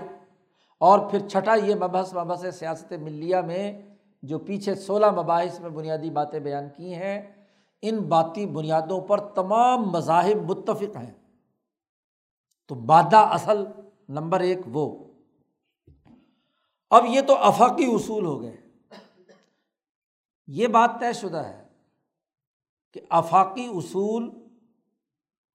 وہ انسانی تخیل کے اساس پر جتنے اونچے مرضی بنا لو، لیکن جب آپ ان افاقی اصولوں پر یا کسی علم اور فن پر عملی نظام قائم کرتے ہیں تو عملی جو محدودیتیں یا معروضیت ہوتی ہے اس کو سامنے رکھنا پڑتا ہے۔ فکر تو جہاں مرضی اتنا مرضی پرواز کر لے، لیکن جب فکر کو عمل میں لانا چاہتے ہیں تو اس وقت آپ کو زمین پر اترنا پڑتا ہے، دستیاب حالات پیش نظر ہوتے ہیں۔ تو دوسرا اصول کیا؟ ثم ما عند قومه من العلم والارتفاقات، پھر جس قوم میں وہ نبی آتے ہیں، مثلا نبی اکرم صلی اللہ علیہ وسلم تشریف لائے تو آپ کی قوم میں علم کا جو منہج، ارتفاقات کا جو طریقہ کار رہا، تو عام طور پر ان کی حالت کی رعایت زیادہ رکھی جاتی ہے۔ یراعی فیہ حالہم اکثر من غیرہم، باقیوں کی نسبت سے جس قوم کی طرف براہ راست نبی مبعوث ہوئے ہیں ان کی حالت کو زیادہ پیش نظر رکھنا ہوگا نا، کہ عربوں کے رواج، عربوں کا طور طریقہ کیا ہے، کیونکہ اس عرب قوم کو بنیاد بنا کر دنیا بھر میں یہ آفاقی اصول نافذ کرنے ہیں۔ تو اب اس عرب قوم کو جو بات تعلیم و تربیت دینی ہے تو ان کی زبان میں قرآن نازل ہوا، ورنہ اگر افکار کی دنیا میں دیکھا جائے تو افکار تو بین الاقوامی ہیں قرآن کے۔ مثلاً انبیاء کے جتنے بھی قصے بیان کیے گئے ہیں وہ عربی زبان میں دنیا میں وقوع پذیر نہیں ہوئے تھے۔ یوسف علیہ السلام کا قصہ عبرانی زبان میں جتنے مکالمے ہیں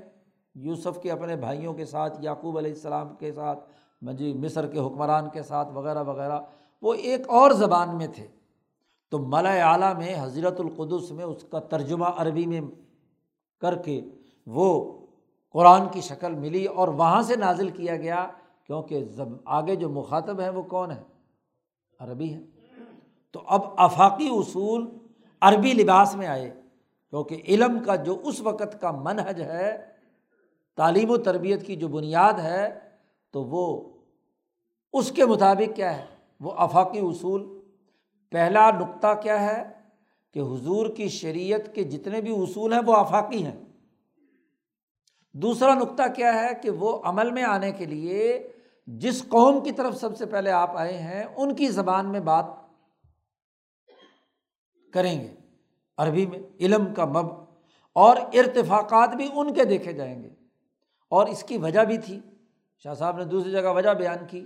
کہ نہ اس پر قیصریت کے اثرات ہیں نہ اس پر کسرویت کے اثرات ہیں، یہ عام مت رفاہیت متوسطہ پر زندگی بسر کرنے والے عرب لوگ تھے،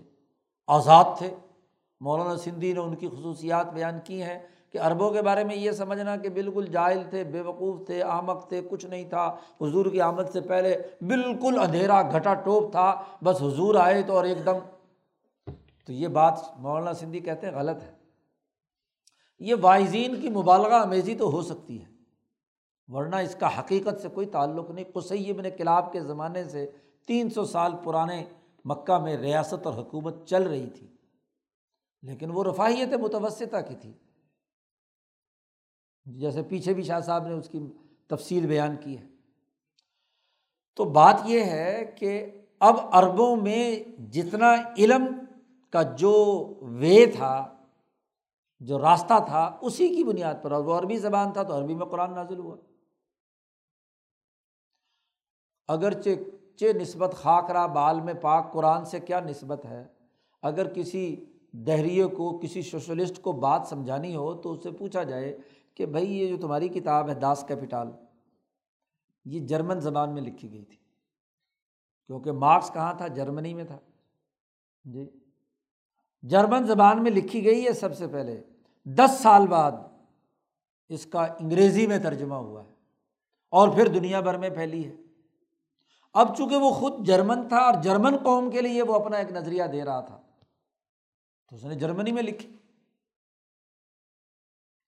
اسی طرح نبی اکرم صلی اللہ علیہ وسلم عربوں کو تعلیم دے کر دنیا میں نظام قائم کرنا چاہتے ہیں تو عربوں کو ان کی زبان میں تعلیم دیں گے نا، وما ارسلنا من رسول الا بلسان قومہ، جی کوئی رسول بھیجا جاتا ہے تو اس کی قوم کی زبان میں بھیجا جاتا ہے، اگر وہ زبان نہ ہو تو اس کی تربیت اس کو سکھایا کیسے جائے گا؟ تو دوسری بڑی بنیادی بات، اور جو ارتفاقات قائم کیے ان میں بھی ان کی حالت کو ترجیح دی جائے گی، اس لیے حضور صلی اللہ علیہ وسلم نے فرمایا کہ عربوں کے جو طور طریقے اور انداز ہیں وہ نہ کیسری ہیں نہ کسروی ہیں، لہٰذا ان کو رفاہیت متوسطہ کے ہیں، ان کو اپناؤ۔ نمبر تین، پھر کہتے ہیں پھر تمام انسانوں کو اس شریعت کی اتباع کا حکم دیا گیا کہ یہ شریعت جو نبی اکرم صلی اللہ علیہ وسلم نے عربوں میں قومی انقلاب برپا کرتے ہوئے ریاست مدینہ کے نظم و نسق کو چلانے کے لیے متعین کی تھی، ان کو سامنے رکھ کر تمام لوگوں کو اس شریعت کی اتباع کرنی ہے۔ لِأَنَّهُ لَا سَبِيلَ، کوئی راستہ نہیں ہے، اِلَىٰ أَن يُفَوَّضَ الْأَمْرُ إِلَىٰ كُلِّ قَوْمٍ أَوْ إِلَىٰ أَئِمَّةِ كُلِّ عَصْرٍ، یہ نہیں ہوگا کہ دین کے آفاقی اصول ہوں اور اس کا جو تشریعی نظام ہے وہ ہر قوم کو الگ الگ سونپ دیا جائے کہ اپنی مرضی سے جو چاہے مرضی بنا لے، یا ہر زمانے کے آئمہ کو کہا جائے کہ وہ اپنے اس کے مطابق کیا ہے شریعت کو بنیادی طور پر کیا ہے خود ہی متعین کر لیں۔ ایسا نہیں ہو سکتا، کیوں؟ اس لیے کہ اس صورت میں تشریع کا اصلاً کوئی فائدہ نہیں ہوگا کہ نبی اکرم صلی اللہ علیہ وسلم نے تو مدینے کے لیے یہ تشریع کی تھی، اب ہم اس دور میں ہیں تو ہم آج یہ تشریع کریں گے۔ جیسے شاہ صاحب کی بات کو غتربود کر کے سر سید اور سر سید کی اتباع میں پھر آگے حمید الدین فراہی، امین اصلاحی، مودودی اور آج غامدی، یہ کہتے ہیں بس آفاقی اصول ہیں، جی حنیفیت کے بس آفاقی اصول ہیں، ان آفاقی اصولوں کی روشنی میں آج ہم مجتہد ہیں، ہم ان اصولوں کی روشنی میں اپنے ماحول اور اپنے زمانے کے مطابق جو چاہے مرضی تشریح کریں۔ جی یہ جو دعویٰ کیا جاتا ہے یہ شاہ صاحب کی بات کو کہ ٹکڑے کرنا ہے کہ پہلی بات تو مان لی جائے اور جو دوسری بات شاہ صاحب کہہ رہے ہیں اس کو نظر انداز کر دیا۔ جی یہاں شاہ صاحب واضح طور پر کہہ رہے ہیں کہ یہ ہر زمانے کے اماموں کے سپرد نہیں کیا جا سکتا کہ وہ تشریح کا پورا نظام از خود پورا کا نیا سارا کا سارا نیا بنائیں۔ تجدید کے لیے تو کہا ہے کہ ہر سو سال بعد ایک مجدد آئے گا اور وہ اپنے دور کے تقاضوں کے مطابق اس میں تجدیدی شان پیدا کرے گا، اس میں جو غلطیاں یا کمزوریاں یا تخریجات کے نتیجے میں اس کے اندر کوئی ابہامات پیدا ہوئے ہیں ان کو دور کرے گا، لیکن یہ کہ وہ شریعت ہی نہیں گھڑ دے۔ اب غامدی کہتا ہے جی داڑھی کی کیا ضرورت ہے، جی وہ اس زمانے کی تشریح تھی، آج کی داڑھی کی آج کی تشریح یہ ہے کہ داڑھی کے بال جو ہے فلانی جگہ نقصان دیتے ہیں، فلانی جگہ نقصان، داڑھی کاٹ لو جی، پردے کی کیا ضرورت ہے، فلانے کی کیا ضرورت ہے، فلانے کی، نصوص قطعیہ کا انکار کرنا یہ غلط بات ہے،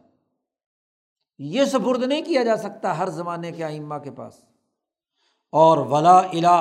ان ينظر ما عند كل قوم، اور نہ ہی یہ کیا جا سکتا ہے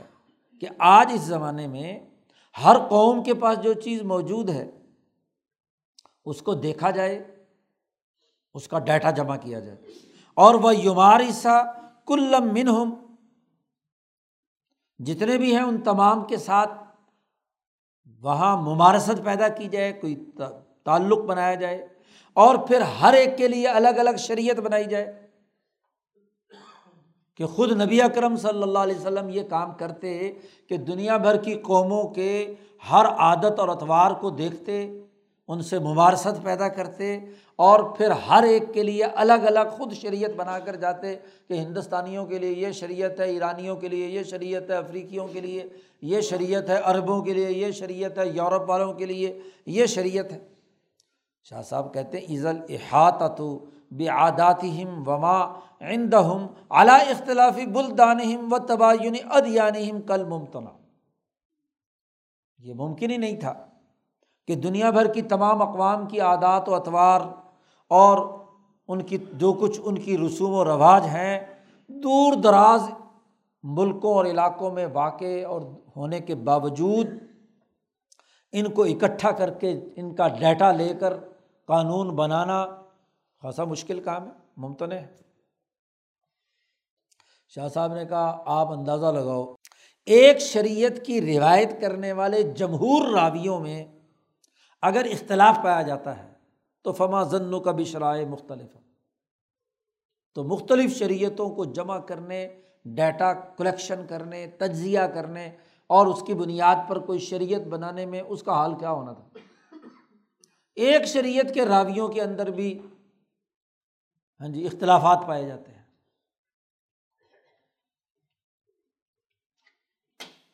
خود صحابہ میں بہت سارے معاملات میں اختلاف رہا ہے، بلکہ صحابہ کا ہی اختلاف ہے جو فقہاء اربعہ کے اختلاف کی شکل میں آ گیا ہے، جس پر صحابہ متفق ہیں اس پر تو فقہاء اربعہ میں، ائمہ اربعہ میں کوئی اختلاف نہیں ہے، یاد رکھو، سوائے شیعوں کے اور ظاہریہ وغیرہ کے، باقی جتنے بھی صحابہ کا اجماع ہے اس پر تمام ائمہ اربعہ کا اتفاق۔ جب یہ بات طے ہو گئی کہ جو شریعت نبی اکرم صلی اللہ علیہ وسلم نے متعین کر دی، اور وہ شریعت کون کون سی ہیں جو نصوص قطعیہ سے ثابت ہے، جس کو شاہ صاحب نے یہاں کہا ہے علم الشرائع والحدود، وہ متعین ہے، عبادات ہیں، حدود و قصاص متعین ہیں وغیرہ وغیرہ، وہ شرائع ہیں۔ ہاں مصالح اور مفاسد کا علم ایسا ہے کہ مصلحتیں بدل جاتی ہیں، تو مصالح کے تغیر و تبدل سے اور مفاسد کے تغیر و تبدل سے جو تبدیلیاں آتی ہیں وہ ہر دور کے مجتہدین نے کی ہیں، ان کو سامنے رکھا جائے گا۔ والاکثر، عمومی بات، اکثری بات یہ ہے کہ انہ لا یکون انقیاد الاخرین الا بعد عدد و مدد لا یطول عمر النبی صلی اللہ علیہ وسلم الیہا کما واقع فی الشرائع الموجودہ الان۔ عمومی بات یہ ہے کہ بعد والے لوگ شریعت پر ان کا اتفاق ایک لمبے زمانے اور بہت زیادہ ہاں جی جدوجہد اور کوشش کے بعد ہوا ہے جی۔ اب بین الاقوامی انقلاب کی بھی دنیا بھر میں مسلمانوں کی خلافت کی مشرق و مغرب، بحر الکاہل سے لے کر بحر اوقیانوس تک، اس میں دو سو سال لگے ہیں۔ اگر ابتدائی دو سو سال ہجرت کے ہم دیکھیں تو مولانا سندھی لکھتے ہیں کہ ہارون الرشید کے زمانے میں آ کر دنیا کا کوئی خطہ ایسا نہیں تھا جہاں اسلام داخل نہ ہو گیا،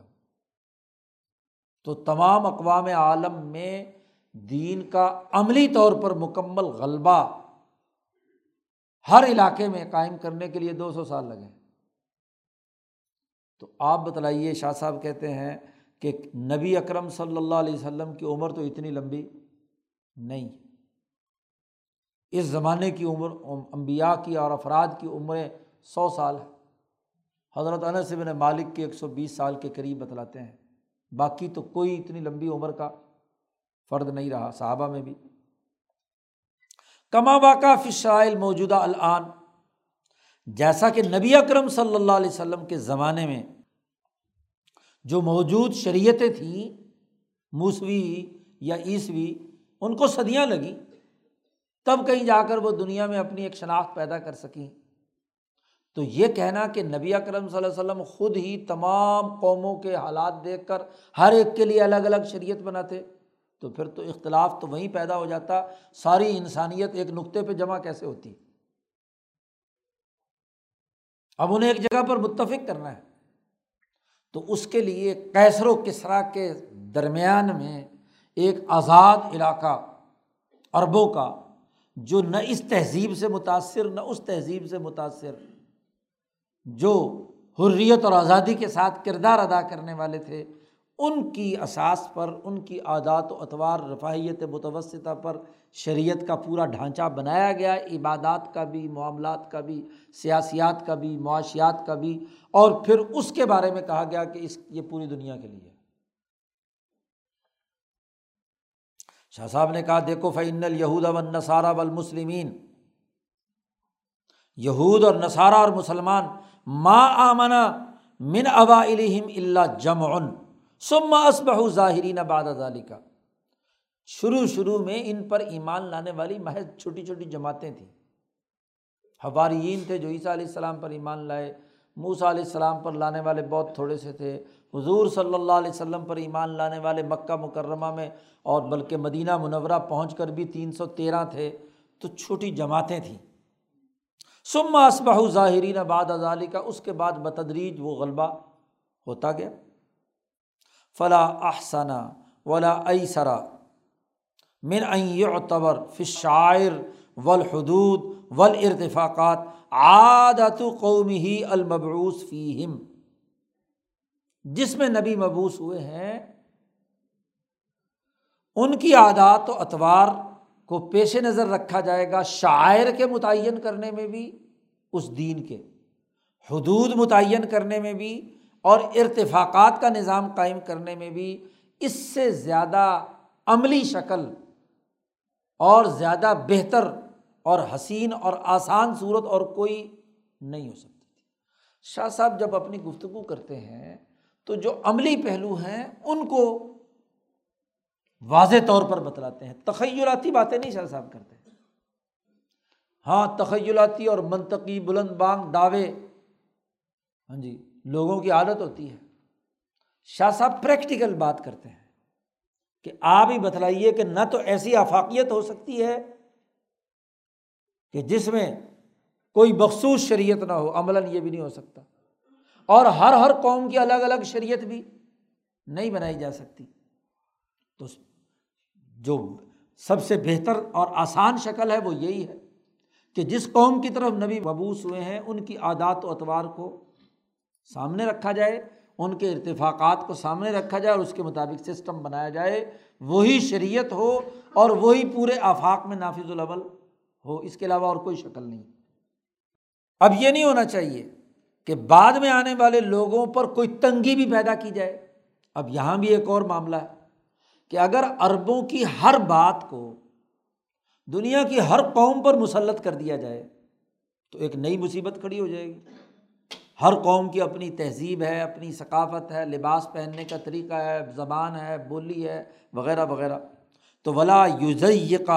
کل التضییق علی الآخرین الذین یأتون بعدہ، بعد میں آنے والے لوگوں کے لیے تنگی بھی نہ ہو، یعنی ان ارتفاقات میں جو حدود و قصاص اور شرائع میں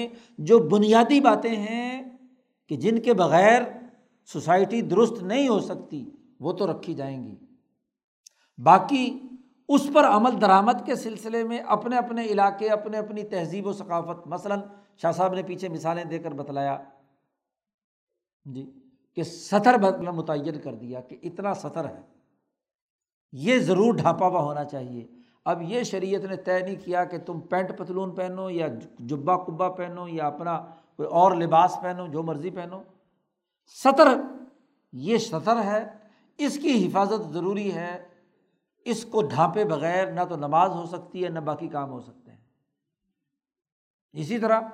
اتنی مقدار میں نماز میں آیات قرآنیہ اور یہ کچھ پڑھنا ہے، اس کے بعد تم اپنی زبان میں جو چاہے مرضی باتیں کرتے پھرو، کوئی تم پر لازمی اور فرض نہیں کہ عربی ضرور سیکھو، اور بہت ساری سینکڑوں مثالیں۔ اور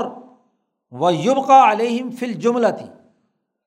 کچھ چیزیں ان کے اوپر باقی رکھیں کہ وہ اس کے مطابق کیا ہے، حتی الامکان، ہاں جی، ان پر شفقت کرتے ہوئے، ان کی رعایت رکھتے ہوئے، وہ اپنی تہذیب، اپنی ثقافت، اپنی روایات کے مطابق جو کام کرنا چاہیں تو وہ کر سکتے ہیں، لیکن یہ حلال ہے اور یہ حرام ہے،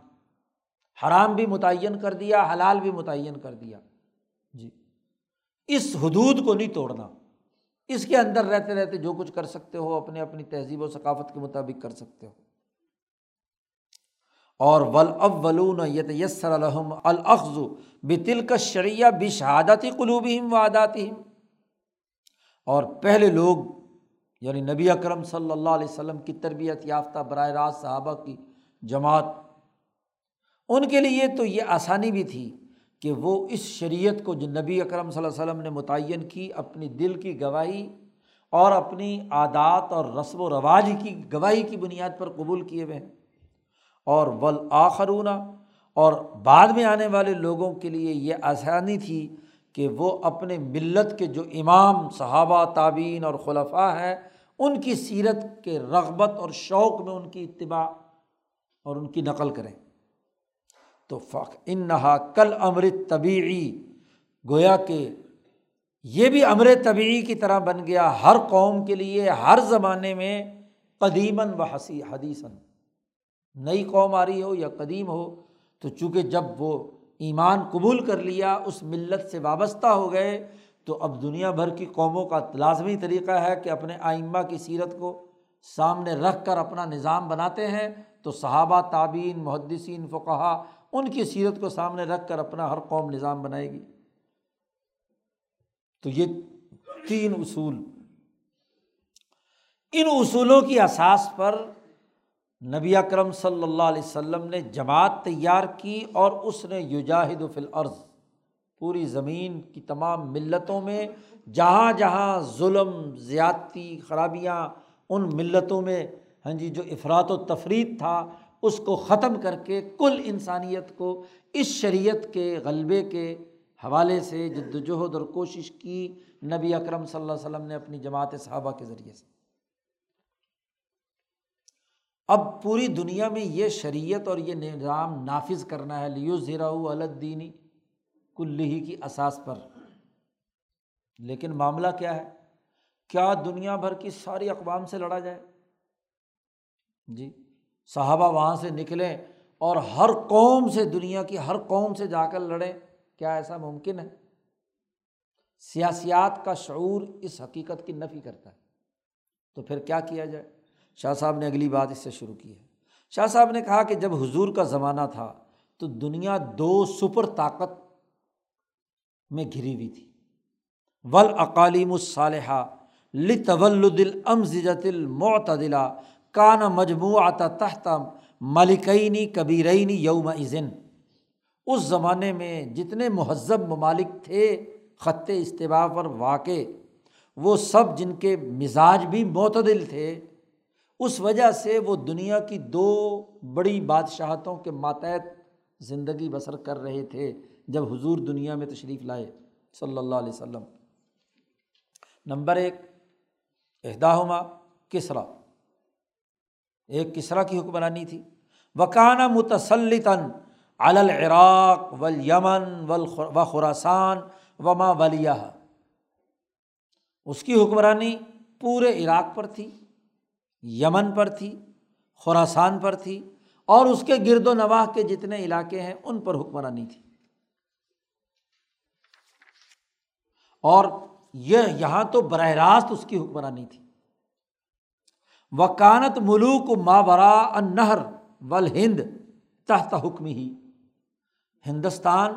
اور ماورائے ہند کے جو حکمران اور بادشاہ تھے وہ اس کے ماتحت تھے، اور یجبا الیہ منہم الخراج کل سنۃ، ہر سال وہ ٹیکس ادا کرتے تھے، یہ ہندوستان کے حکمران بھی اور ماوراء النہر کے حکمران بھی۔ حکومتیں دو طرح سے ہوتی ہیں، ایک براہ راست نظم و نسق، اور ایک ان کے ایجنٹ حکومتیں۔ حکومتوں کو داخلی خود مختاری ہوتی ہے، لیکن خارجی طور پر وہ اس طاقت کے ماتحت ہوتے ہیں۔ جیسے اس ہندوستان بر عظیم پاک و ہند میں بھی انگریزوں نے ایک برٹش انڈیا بنایا تھا جو براہ راست برطانیہ یا انگریزوں کی حکمرانی میں تھا، اور سات سو کے قریب ریاستیں تھیں انیس سو سینتالیس میں، جہاں نواب اور راجے مہاراجے مسلط تھے، اور وہاں ایک انگریز ریزیڈنٹ وہاں بیٹھتا تھا بس، جو وہاں کے نظم و نسق کا ذمہ دار ہوتا تھا۔ تو تسلط تو انگریز کا ہی ہے، لیکن ذیلی ریاستیں جہاں اسی قوم کے کسی فرد کو مسلط کر کے ان کے ذریعے سے حکمرانی کی جاتی ہے۔ تو یہ ماوراء النہر کے جو علاقے دریائے آمو سے پار، جن کو ماوراء النہر کہتے ہیں، یہ فرغانہ، بخارا، ثمرقند، ہاں جی وسطی ایشیا جسے کہتے ہیں، یہ ریاستیں اور ہندوستان، ان پر کسرا ایران کی حکمرانی ایسی تھی کہ یہاں کے الگ الگ حکمران تھے، لیکن وہ خراج اور ٹیکس دیتے تھے کسرا کو۔ وسانی قیصر، اور دنیا میں مغربی ممالک کے اندر قیصر تھا، اور قیصر کی حکمرانی کہاں تھی؟ متسلطا علی الشام والروم وما ولیہا، شام میں اور روم یورپ کا جو حصہ قسطنطنیہ میں بیٹھتا تھا، تو رومۃ الکبریٰ بھی اس کے ماتحت تھا۔ اور وکان ملوک مصر والمغرب والافریقیہ تحت حکمہ، مصر اور مغرب، مغرب سے مراد یہاں مراکش ہے، مغرب اقصیٰ جسے کہتے ہیں جی، اور افریقیہ باقی پورا افریقہ، یہ تینوں مغرب اقصیٰ ہو یا ہاں جی اسی طرح مصر ہو، یہ سب بر اعظم افریقہ کے ملک ہی ہیں، لیکن خط استوا پر مہذب ملک جو تھا وہ مصر تھا، اور مغرب اقصیٰ مراکش تھا، اور باقی سارا افریقہ جنوبی افریقہ تک یہ قیصر کے حکم کے ماتحت تھے۔ یجبا الیہ منہم الخراج، اس کو وہاں بھی ٹیکس اکٹھا کر کے اس کو پہنچایا جاتا تھا۔ تو یہ دو دنیا کی سپر طاقتیں تھیں، ان کے بالکل درمیان میں جزیرۃ العرب میں نبی اکرم صلی اللہ علیہ وسلم کی حکومت قائم ہوتی ہے۔ اب آپ کو ہدف دیا گیا کہ لیظہرہ علی الدین کلہ، تو اب کیا تھا؟ کان کسر دولت ہٰذین الملکین والتسلط علی ملکہما، اگر ان دو حکومتوں کو توڑ دیا جائے، ان بادشاہوں کی حکمرانی کو اور ان کا تسلط ختم کر دیا جائے، تو یہ یوں سمجھ لیا جائے کہ بے منزلت الغلبہ علی جمیع الارض، دنیا کی دو سپر طاقتوں کو توڑ دو اور ان کے مقبوضات آپ کے ماتحت آ جائیں، تو گویا کہ لیظہرہ علی الدین کلہ ہو گیا۔ اب اس کے لیے یہ ضروری نہیں کہ صحابہ تمام قرۂ ارض کا چکر کاٹیں تو پھر غلبہ دین ہوگا۔ اس کی مکمل تفصیلات امام شاہ ولی اللہ دہلوی نے، اور اس میں جتنے اقوال لوگوں کے پائے جاتے ہیں، اس کا پورا تفصیلی تذکرہ شاہ صاحب نے کیا ہے۔ ازالۃ الخفاء عن خلافت الخلفاء میں جو آیات خلافت ہیں، استخلاف سے متعلق آیات ہیں، ان میں یہ هو الذی ارسل رسولہ بالہدی ودین الحق، یہ آیت وہاں پر شاہ صاحب نے بیان کی ہے، اور اس کے بارے میں جو لوگوں کے مختلف اقوال ہیں، کسی نے کہا جی یہ زبان کا غلبہ، کسی نے کہا فلسفے کا غلبہ، کسی نے کہا عقیدے کا غلبہ ہے، ہاں جی جو حضور کی زندگی میں ہو گیا۔ امام شافعی کا قول بھی وہاں پر نقل کیا ہے۔ تو مختلف اقوال نقل کر کے شاہ صاحب نے سب کا تحلیل و تجزیہ کیا ہے، اور پھر اپنی رائے بیان کی ہے کہ دین کا غلبہ نبی اکرم صلی اللہ علیہ وسلم کی اپنی زندگی میں تو نہیں ہوا، لیکن آپ کی قائم کردہ وہ جماعت جو خلافت علی منہاج النبوہ یا خلافت خاصہ، اس کے ذریعے سے عمر فاروق رضی اللہ تعالیٰ عنہ کے زمانے میں قیصر و کسریٰ کو شکست دینے سے ہو گیا، یہ غلبہ ہے۔ وہاں کچھ لوگوں کے یہ اقوال بھی ہے کہ جی عیسیٰ علیہ السلام کے زمانے میں جب آئیں گے تو پھر ہوگا غلبہ، تو شاہ صاحب نے اس کا بھی رد کیا ہے کہ نبی کی ذمہ داری ہے، اور نبی کی جماعت نے جو کام کیا وہ نبی کا کام ہے، کیونکہ اعلی کار جو ہوتا ہے کسی کا، وہ کیا ہوتا ہے؟ اصل ہی کا نمائندہ ہوتا ہے۔ گو حضور نے بنفس نفیس قیصر و کسریٰ کو شکست نہیں دی، لیکن ان کو خطوط لکھ کر ان کے خلاف لشکر بھیج کر واضح کر دیا کہ ان دو کا خاتمہ کرنا ہے، اور خود حضور نے اعلان کر دیا، جیسا کہ آگے آ رہا ہے کہ حالانکہ کسرا فلا کسرا بادہ، حالانکہ قیصر فلا قیصر بادہ، خود ہدف دے دیا۔ شاہ صاحب نے کہا کہ ان دو حکومتوں کو توڑ دینے سے پوری دنیا پر کیسے غلبہ ہوا؟ کہتے کان عاداتہم فی الترف، ان دونوں ریاستوں کی عادات و اطوار عیاشی میں، ترفہ میں، وہ پوری دنیا کے تمام شہروں میں سرایت کیے ہوئی تھی ان کے ماتحت ہونے کی وجہ سے۔ اب ان عادات کو تبدیل کرنا، وتغیر تلک العادات وصدہم عنها مفضیا فی الجملہ الی تنبیہ جمیع البلاد علی ذالک، کہ ان کے اندر تغیر و تبدل پیدا کر دینا ان عادات میں، ان دو مرکزی علاقوں میں، اور ان کو غلط عادات سے روک دینا، یہ فی الجملہ گویا کہ تمام شہروں پر دین اسلام کے غلبے کا عملی اعلان ہے۔ اگرچہ بین اختلافت امورہم بعدہ، حضور کے بعد اس میں اختلافات، مختلف امور ہو سکتے ہیں، لیکن بنیاد یہی تھی۔ اور اس کے لیے ایک بخاری کی ایک حدیث سے استدلال کیا ہے۔ شاہ صاحب کا انداز اور اسلوب یہ ہے کہ شاہ صاحب اپنی گفتگو احادیث کے تناظر میں کرتے ہیں یا آیات قرآنیہ کے تناظر میں کرتے ہیں۔ شاہ صاحب کہتے ہیں وقد ذکر الہرمزان شیئا من ذالک حین استشارہ عمر رضی اللہ عنہ فی غزاۃ العجم، بخاری میں روایت آتی ہے، کتاب الجزیہ میں پہلے ہی باب میں یہ روایت موجود ہے کہ جب شروع میں حضرت عمر نے لشکر بھیجے، کسرا ایران کے مختلف علاقوں پر حملہ آور ہوئے، اور وہاں سے ایک ان کا بڑا سمجھدار آدمی جس کا نام ہرمزان تھا وہ گرفتار ہو کر آیا۔ تو وہ جب آیا تو حضرت عمر سے جب اس کا مکالمہ ہوا تو حضرت عمر نے اس سے مشورہ، مسلمان ہو گیا تھا، حضرت عمر نے اس سے مشورہ کیا کہ جنگوں کے سلسلے میں تم کسرا ایران اور اس کے وزراء میں شامل رہے ہو تو تم مشورہ دو کہ کیا کرنا چاہیے۔ تو اس نے کہا کہ بات اصل میں یہ ہے کہ آپ جس دشمن سے لڑ رہے ہیں اس دشمن کے کئی پاؤں ہیں، کئی بازو ہیں اور ایک سر ہے جی۔ اگر آپ ایک بازو توڑیں گے تو وہ زخمی ہو کر گرے گا، اپنے دونوں قدموں اور ایک بازو اور سر سے دوبارہ اٹھ جائے گا۔ اگر آپ دوسرا بازو توڑیں گے تو پھر وہ اٹھ جائے گا دو پاؤں اور سر پر، ایک پاؤں کاٹیں گے تو پھر دوسرے پاؤں سے اٹھ کھڑا ہوگا۔ تو میں آپ کو یہ کہتا ہوں کہ آپ سر کو نشانہ بنائیں، سر کو نشانہ بنائیں گے تو آپ، جب سر زخمی ہو کر سر کو اڑا دیا آپ نے تو ہاتھ پاؤں اور کوئی کام نہیں کریں۔ تو اس نے کہا کہ آپ سر کو نشانہ بنائیں۔ اس نے کیا کہا؟ اس نے کہا کہ سر جو ہے وہ کسرا ہے، سر کسرا ہے اور قیصر اس کا ایک بازو ہے اور فارس اس کا ایک بازو ہے، یہ دو اس کے بازو ہیں اور سر جو ہے وہ کسرا ہے، آپ کسرا کو ہدف بنائیں۔ چنانچہ جو جنگ قادثیہ کی پلاننگ ہے اور سعد بن ابی وقاص رضی اللہ تعالیٰ عنہ کی سربراہی میں جو لشکر کسرا ایران کے خلاف بھیجا گیا،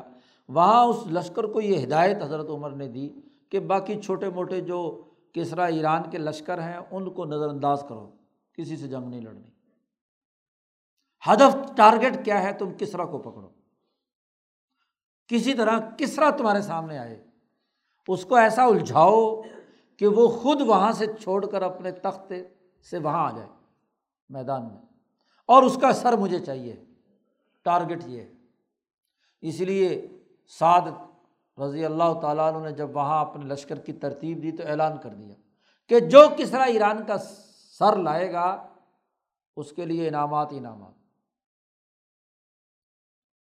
چنانچہ اس جنگ قادثیہ میں کسرا ایران کا سر اتارا گیا اور پورے اسپیشل کسرا جب جنگ ہو رہی تھی بھاگا، ابن اسیر نے کامل میں اس کی تفصیلات بیان کی ہیں۔ ہمارا مسئلہ یہ ہے کہ ہم تاریخ نہیں پڑھتے، علماء تو بالکل ہی نہیں پڑھتے، صحابہ کی تاریخ بھی نہیں پڑھتے، جب تاریخ نہیں پڑھتے تو سیاسی شعور کہاں سے آئے گا؟ شاہ صاحب کی باتیں کیسے سمجھ میں آئیں گی؟ جی مسلمان ہیں، اپنی تاریخ سے آگاہ نہیں ہیں جی۔ تو جب وہ اس کے پیچھے وہ صحابی لگے ہوئے تھے تو وہ وہاں سے چھپتا ہوا وہ دریا کے کنارے جو یہ ہوتے ہیں جی گھاس پھوس جمع ہوا ہوتا ہے، تو اس کے اندر وہ اس نے بڑی چھپنے کی کوشش کی اور وہاں چھپ کے بیٹھا ہوا تھا۔ بس وہ گئے اور گردن پہ ماری اور تلوار اس کا سر لے کر حضرت سعد کے پاس پہنچے، اور حضرت سعد نے اس کو تشت میں سجا کر حضرت عمر کے پاس بھیجا، اور اس کے ساتھ جو سونا چاندی زیورات اس کے تاج میں اور اس کی داڑھی کے ہر بال میں ہیرے جواہرات جو پروئے ہوئے تھے، وہ اس زمانے کے اعتبار سے کروڑوں کے تھے۔ لیکن مجال ہے کہ اکیلا وہ صحابی کہتے ہیں میں اکیلا اس جگہ پر تھا جی، لیکن میں نے کہا اللہ دیکھ رہا ہے، ورنہ من قتل قتیلا فلہ، قانون ضابطہ تھا اس کے لیے وہ سب کچھ ہے، لیکن وہ سر حضرت عمر کے پاس بھیجا گیا۔ تو جب سر کٹ کر گیا تو عمر فاروق نے کہا اب ہمارا بین الاقوامی غلبہ، سر پر چوٹ لگائی۔ اس کے بعد دیکھو قیصر دم دبا کے بھاگتا رہا، علاقے چھوڑتا رہا، اور پورا ایران جو ہے وہ صحابہ کے قدموں میں جی۔ تو اس نے جو مشورہ دیا تھا اس کے مطابق کیا ہے حضرت ہاں جی عمر رضی اللہ تعالیٰ عنہ نے پلاننگ کی کہ یہ وہ ہدف تھا، یہ وہ ٹارگٹ تھا جو نبی اکرم صلی اللہ علیہ وسلم نے صحابہ کو دیا، اور عمر فاروق نے اس پر عمل کیا، اور اس کے نتیجے میں لیظہر علی الدین کلی کا عمل مکمل ہوتا ہے۔ باقی جتنے بھی علاقے تھے ان دو حکمرانی کے دائرے سے باہر، اما سائر نواحی البعیدہ عن اعتدال المزاجی، دور دراز کے منگولیا تھا، ترک تھے ہاں جی، بربر تھے، حبشی تھے جی، تو فلیس بہا کثیر اعتداد فی المصلحۃ الکلیۃ، صحابہ نے ان کی طرف کوئی زیادہ توجہ نہیں دی، اس لیے کہ خود نبی اکرم صلی اللہ علیہ وسلم نے صحابہ سے یہ کہہ دیا تھا کہ اترکو ترک ما ترکوکم، ترکوں کو چھوٹے رکھنا جب تک وہ تمہیں چھوڑے رکھیں، بلا وجہ ہر ایک سے کہ جی دنیا میں اب دین غالب کرنا ہے، ہر ایک سے جا کر بلا وجہ ٹکرانا شروع کر دو۔ تو جب تک ترک یعنی مغل یا یہ جو منگولی تھے، یہ جب تک تمہیں کچھ نہ کہیں جی، چنگیز خان ہلاکو خان جب تک نہیں آئے اس سے پہلے کبھی بھی منگولیا پر حملہ نہیں کیا گیا، جب تک وہ تمہیں نظر انداز کریں ان کو نظر انداز کرو، کیونکہ وہ اجڑ واشی قومیں ہیں، ان سے لڑنے کی ضرورت ہے۔ اسی طرح حضور نے فرمایا دعو الحبشہ ما بدعوکم، حبشی لوگوں کو بھی چھوڑے رکھو جب تک کہ وہ تمہیں چھوڑے رکھیں، بلا وجہ حبشیوں سے جا کر لڑنے کی کیا ضرورت ہے۔ تو یہ سیاست کا اصول ہے کہ جو دشمن آپ کے مقابلے میں نہیں آ رہا تو بلا وجہ آ بیل مجھے مار جی، یہ تو کوئی طریقہ نہیں ہے۔ جو ظالم ہے، متکبر ہے، آپ کے مقابلے میں آ رہا اس سے تو لڑائی لڑو۔ تو دنیا کی ہر قوم کو سوئی سلائی تھی، کسی کو نہیں پتہ تھا ہاں جی، اس کو کہا آج یہ میرے ساتھ لڑائی لڑ، میں نے تیرے ساتھ لڑنی ہے، اسلام نافذ کرنے آیا ہوں۔ یہ آج کل کا غلط طریقہ کار ہے۔ تو حضور نے خود ہدایات دی تھی و بالجملہ تھی۔ خلاصہ یہ ہے کہ فلما اراد اللہ تعالیٰ اقامت الملت العوجا، جب اللہ نے ارادہ کیا کہ جو کجیاں ملتوں میں پیدا ہو چکی ہیں ان کو سیدھا کرنا ہے سنت راشدہ کے مطابق، اور وَأَن يُخْرِجَ لِلنَّاسِ أُمَّةً، اور اللہ نے جب یہ ارادہ کیا کہ لوگوں کے اندر سے ایک ایسی جماعت تیار کرنی ہے جو تأمرهم بالمعروف وتنہاهم عن المنکر، معروفات کا حکم دے، منکرات سے روکے، اور ان کی رسوم فاسدہ کو تبدیل کرے، وتغیر رسومهم الفاسدہ۔ تو کان ذالک موقوفاً علی زوالی ہاتین الدولتین، تو یہ بات موقوف تھی کہ ان دو حکمرانیوں کو، قیصر و کسریٰ کو کیا ہے، شکست دی جائے۔ متیسراً بالتعرض لحالہما فإن حالہما یسری فی جمیع اقالیم الصالحہ، کہ انہی کی حالت کی طرف پوری فوکس کیا جائے، انہی سے تعرض کیا جائے، کیونکہ ان کی حالت ہی پوری دنیا میں شرائط کیے ہوئے ہے۔ یہ ختم ہو گئی تو دنیا کی ظلم کی سیاست اور معیشت خود بخود ختم ہو جائے گی۔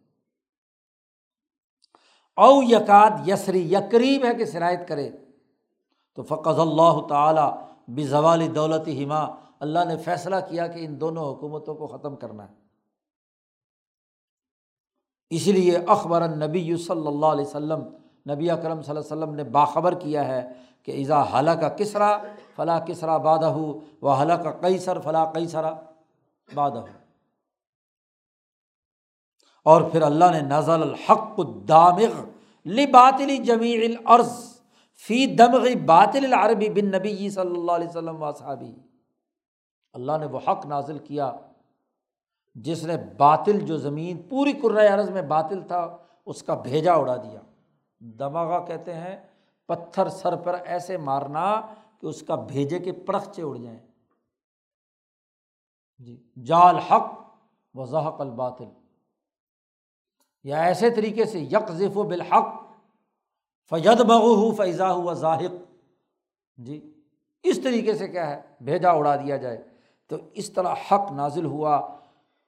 کیسے؟ فی دمغ باطل العربی بالنبی صلی اللہ علیہ وسلم و اصحابہ۔ نبی اکرم صلی اللہ علیہ وسلم اور صحابہ کے ذریعے سے باطل کا عرب ختم ہوا، پھر عربوں کی طاقت سے کسرا ایران کا، ہاں جی، باطل کا بھیجا اڑایا گیا اور دنیا میں دین کا غلبہ ہوا۔ وَدَمْغِ بَاطِلِ حَاذَيْنِ الْمَلِكَيْنِ بِالْعَرَبِ، پھر ان بادشاہوں، دونوں حکومتوں کا، ہاں جی، بھیجا اڑایا گیا باطل کا عربوں کے ذریعے سے۔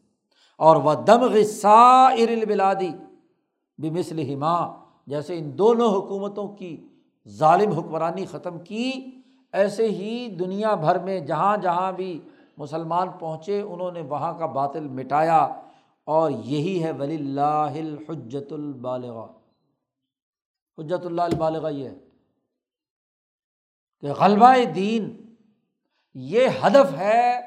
حضرت محمد صلی اللہ علیہ وسلم کے بین الاقوامی انقلاب کا، اور وہ اپنے دور کی دو سپر طاقتوں کو شکست دینے کا ہے۔ یہ بنیادی نظریہ ہے۔ آج کی دو سپر طاقتیں امریکہ اور روس، تو اصل میں تو دونوں کو شکست دیے بغیر نبی کی سنت پر عمل نہیں ہو سکتا۔ آج دنیا میں یا امریکہ کا تسلط ہے یا روس کا تسلط ہے۔ انیس سو چوہتر میں حضرت شاہ سید احمد صاحب رائے پوری کی ایک تقریر ہے، جو ترجمان اسلام جے یو آئی کا اس زمانے کا کیا ہے ترجمان تھا، حضرت کی وہ تقریر چھپی ہوئی ہے۔ تو حضرت نے یہی شاہ صاحب کی بات نقل کی، بیان کی ہے، اور پھر اس کی اساس پر کہا کہ آج کے دور کی دو بڑی بنیادی حکمرانی وہ امریکہ اور روس ہے۔ جب تک مسلمان ان دونوں کو شکست نہیں دیں گے تو لیظہرہ علی الدین کلہ کا عمل نہیں ہوگا، مسلمان امن سے نہیں رہ سکے۔ جی، اسی اساس کی بنیاد پر تو پہلا اساسی اصول یہاں، ہاں جی، شاہ صاحب نے بیان کیا ہے، جو حضور صلی اللہ علیہ وسلم کے بین الاقوامی انقلاب کے لیے لازمی اور ضروری ہے کہ ایسی جماعت تیار کی جائے، منظم کی جائے، جو ظلم کی سپر طاقتوں کو ختم کر کے اصل جو آفاقی انسانی اصول ہیں اور اس کی اساس پر جو شریعت محمدیہ نبی اکرم صلی اللہ علیہ وسلم نے متعین فرمائی ہے اس کو غالب کیا جائے۔ اس ہدف کے ساتھ جماعت کی تیاری کرنا یہ انقلاب کا پہلا بنیادی اساس ہے۔ اب یہ انقلابی جدوجہد نہیں تو اور کیا ہے؟ اب شاہ صاحب کارل مارکس سے تقریباً ڈیڑھ سو سال پہلے یہ بات لکھ رہے ہیں۔ جی، اس کا سوشلزم سے کیا تعلق ہے؟ جی، کہ جی مولانا سندھی نے جو ہے نا جی سوشلزم کو ان... دیکھ کر یہ بات انقلاب کی کی ہے۔ یہ انقلاب تو شاہ ولی اللہ صاحب نے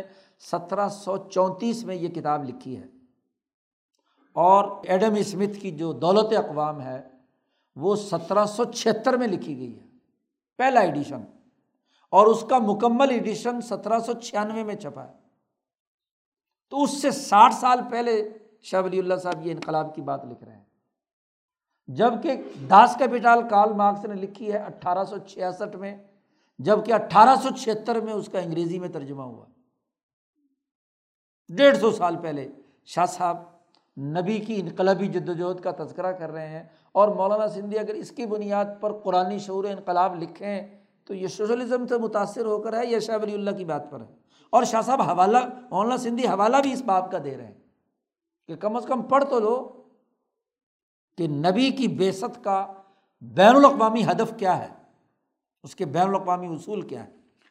اور پھر اگلا اصول بیان کیا ممنہا۔ دوسرا اصول یہ ہے، جب ہدف یہ ہے کہ دنیا کی دو سپر طاقتوں کو شکست دینی ہے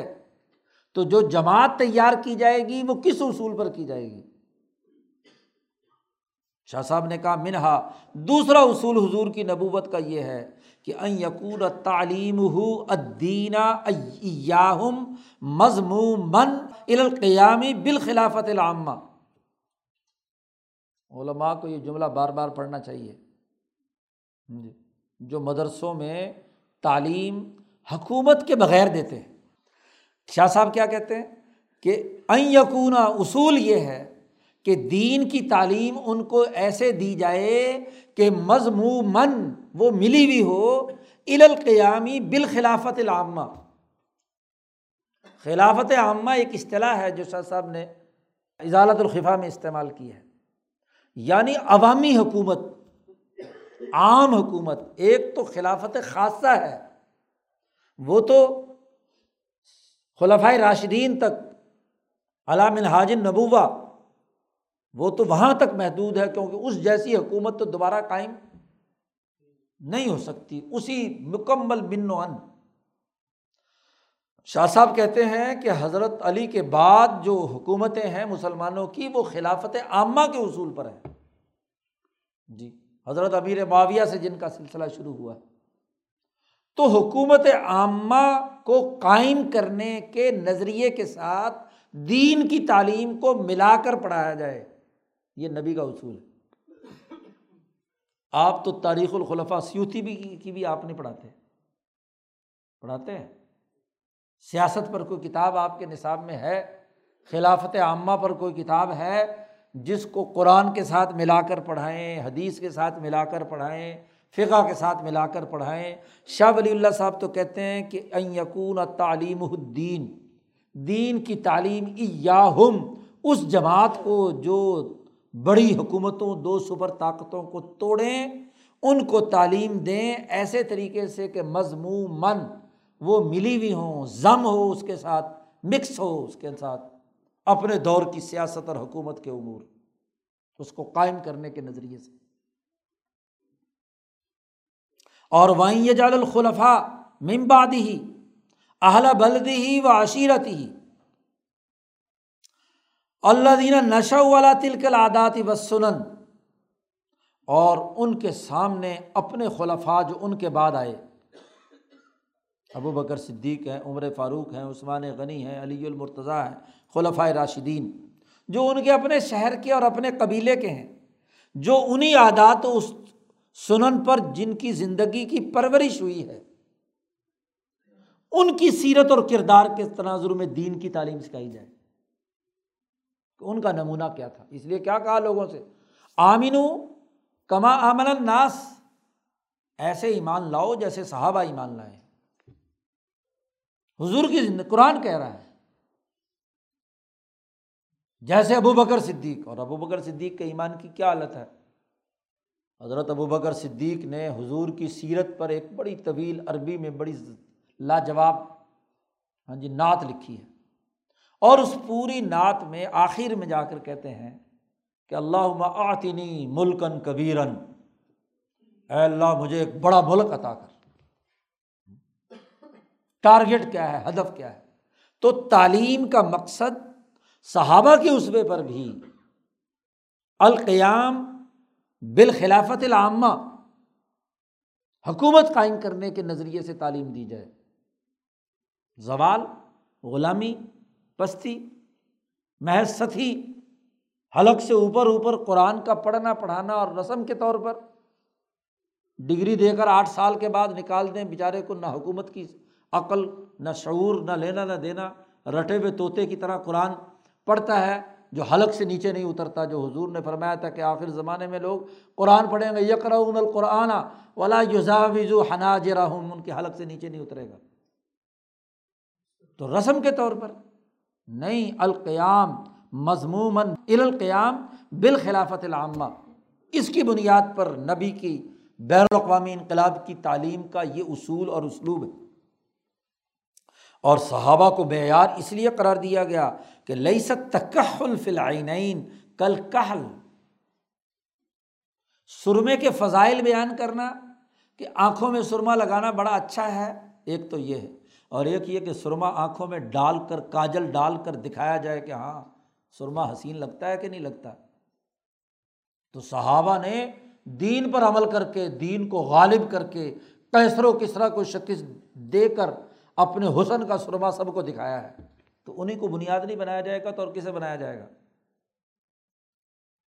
اور وتکون الحمیت الدینیہ فیہم مقرونۃ بالحمیت النسبیہ، اور صحابہ کا معاملہ تو یہ تھا کہ حمیت دینی ان کی حمیت نسبی کے ساتھ بھی ملی ہوئی تھی، کیونکہ حضور سے نسب میں بھی تو شریک تھے۔ تو حضور کی فیوزات و برکات صحابہ نے سمیٹی، خلفائے راشدین نے سمیٹی، اس لیے وہ ہمیشہ قیامت تک کے لیے معیار حق رہیں گے۔ جو جماعت اس کی خلاف ورزی کرے گی، جی صحابہ کو نہیں مانتی، وہ چاہے جو مرضی ہاں جی باتیں اونچی اونچی کرے، تو جماعت پہلے انقلابی جماعت کا انکار کر رہی ہے۔ اسی لیے دنیا میں جس نے بھی انقلاب برپا کیا اس کو بالجبر ہی صحیح ماننا پڑا کہ اس نظریے کے بانی کی جو پہلی جماعت ہے اس کو تسلیم کرے۔ خمینی نے انقلاب برپا کیا ایران میں، تو جب الحکومت الاسلامیہ لکھی تو اس کے دوسرے باب میں اس کو اعتراف کرنا پڑا کہ ہم حضرت علی کو جو پہلا نمبر دیتے ہیں وہ باطنی اعتبار سے دیتے ہیں،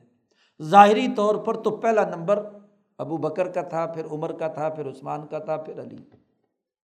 یہ تسلیم کرنا پڑا۔ ورنہ تو سوال پیدا ہوتا تھا کہ اگر حضور کے پاس صرف پانچ آدمی مسلمان رہ گئے تو تم کس اسلام کی انقلاب کی دعوت دے رہے ہو؟ تو مجبوراً یہ بات نقل کرنی پڑی کہ ظاہری خلافت پر ان لوگوں کی حکمرانی تھی، جی کیونکہ اوائل کی تعلیم و تربیت کے بغیر تو اگلا مرحلہ کوئی بھی پار نہیں کیا جا سکتا، آپ جسٹیفائی نہیں کر سکتے۔ اور وَيَكُونُ عُلُوُّ أَمْرِهِمْ وَنَبَاحَةُ شَانِهِمْ عُلُوًّا لِأَمْرِ صَاحِبِ الْمِلَّةِ، اور اس پہلی جماعت کی اور پہلے خلفائے راشدین کی چاروں کی، ان کے معاملات، ان کی سوچ، ان کی رائے کی بلندی، ان کی شان کی بزرگی، ہاں جی وہ دراصل نبی کی شان کی بزرگی ہے، اسی کا مظہر ہے۔ وَهُوَ قَوْلُهُ صلی اللہ علیہ وسلم، اسی لیے نبی اکرم صلی اللہ علیہ وسلم نے فرمایا کہ الْأَئِمَّةُ مِنْ قُرَيْشٍ، حکمران قریش میں سے ہوں گے، کیونکہ حمیت نسبیہ کے ساتھ حمیت دینیہ بھی شامل ہو گئی، اور اس کے نتیجے میں وہ قریش نبی کو قومی دین قرار دے کر اس کے لیے جد و جہد اور کوشش کی ہے۔ مولانا سندھی نے یہ جو قومی، عربوں نے قومی دین قرار دے کر جد و جہد اور کوشش کی، یہ یہیں سے اخذ کیا ہے، شاہ صاحب کی اسی بات سے مستبت ہے۔ اس لیے مولانا سندھی بار بار کہتے ہیں کہ میں جو بات کہتا ہوں وہ امام شاہ ولی اللہ دہلوی سے لے کر مولانا محمد قاسم نانوتوی اور شیخ الہند تک کی اقوال کا اخذ و استنباط ہوتا ہے، یا میں ان کی اصل بات نقل کرتا ہوں اور یا اس سے اخذ و استنباط کرتا ہوں، لیکن خود شاہ ولی اللہ پڑھے ہوئے ہوں تو بات سمجھ میں آئے گی نا، شاہ ولی اللہ ہی نہیں پڑھے ہوئے تو بات کیسے سمجھ میں آئے گی؟ صرف شاہ ولی اللہ کا نام پڑھا ہوا ہے اور ان کی عقیدت پڑھی ہوئی ہے، اصل ان کا پیغام پڑا نہیں، تو مولانا سندھی کی بات کیسے سمجھ میں آئے گی؟ اور اسی لیے نبی اکرم صلی اللہ علیہ وسلم نے خلفاء کو وصیت کی تھی کہ وہ دین اور اس کی اشاعت کے پھیلاؤ کے لیے کام کریں گے، اور وہی ابو بکر صدیق رضی اللہ تعالیٰ عنہ کا قول ہے کہ بقاؤکم علیہ مستقامت بکم ائمتکم، تمہاری بقا اس وقت تک ہے جب تک کہ تمہارے امام اور حکمران صحیح اور درست رہیں گے۔ دوسرا اصول، پہلا اصول حضور نے جماعت تیار کی اور اس کے ذریعے سے دنیا کی دو سپر طاقتوں کو شکست دی۔ جماعت کی تیاری کس اصول پر ہوئی؟ دوسرا اصول یہ کہ اس جماعت کو تعلیم و تربیت دین کی دی مضموماً القیام بالخلافت العامہ، دوسرا اصول۔ اور ومنہا، اور تیسرا اصول یہ ہے کہ ان یجعل ھذا الدین غالباً علی الادیان کلھا، کہ اس دین کو تمام ادیان پر غالب کیا جائے۔ جماعت کی جب تعلیم و تربیت اس نقطہ نظر سے ہوئی اور اس تعلیم و تربیت کے بعد اس جماعت کی ذمہ داری لگائی گئی کہ دنیا کی ان دو سپر طاقتوں کو تمہیں شکست دینی ہے، تو اس ذریعے سے جو جدوجہد اور کوشش ہوگی وہ غلبہ دین، تو غلبہ دین کے نظریے سے کام ہوگا، مغلوبیت دین نہیں۔ اور ولا یترک احدا، کسی کو نہیں چھوڑا جائے گا دنیا کی کسی قوم میں، الا قد غلبہ الدین، دین اس پر غالب آئے گا، بعز عزیز و ذل ذلیل، کوئی عزت کے ساتھ اس کو قبول کرے تو عزت ملے گی،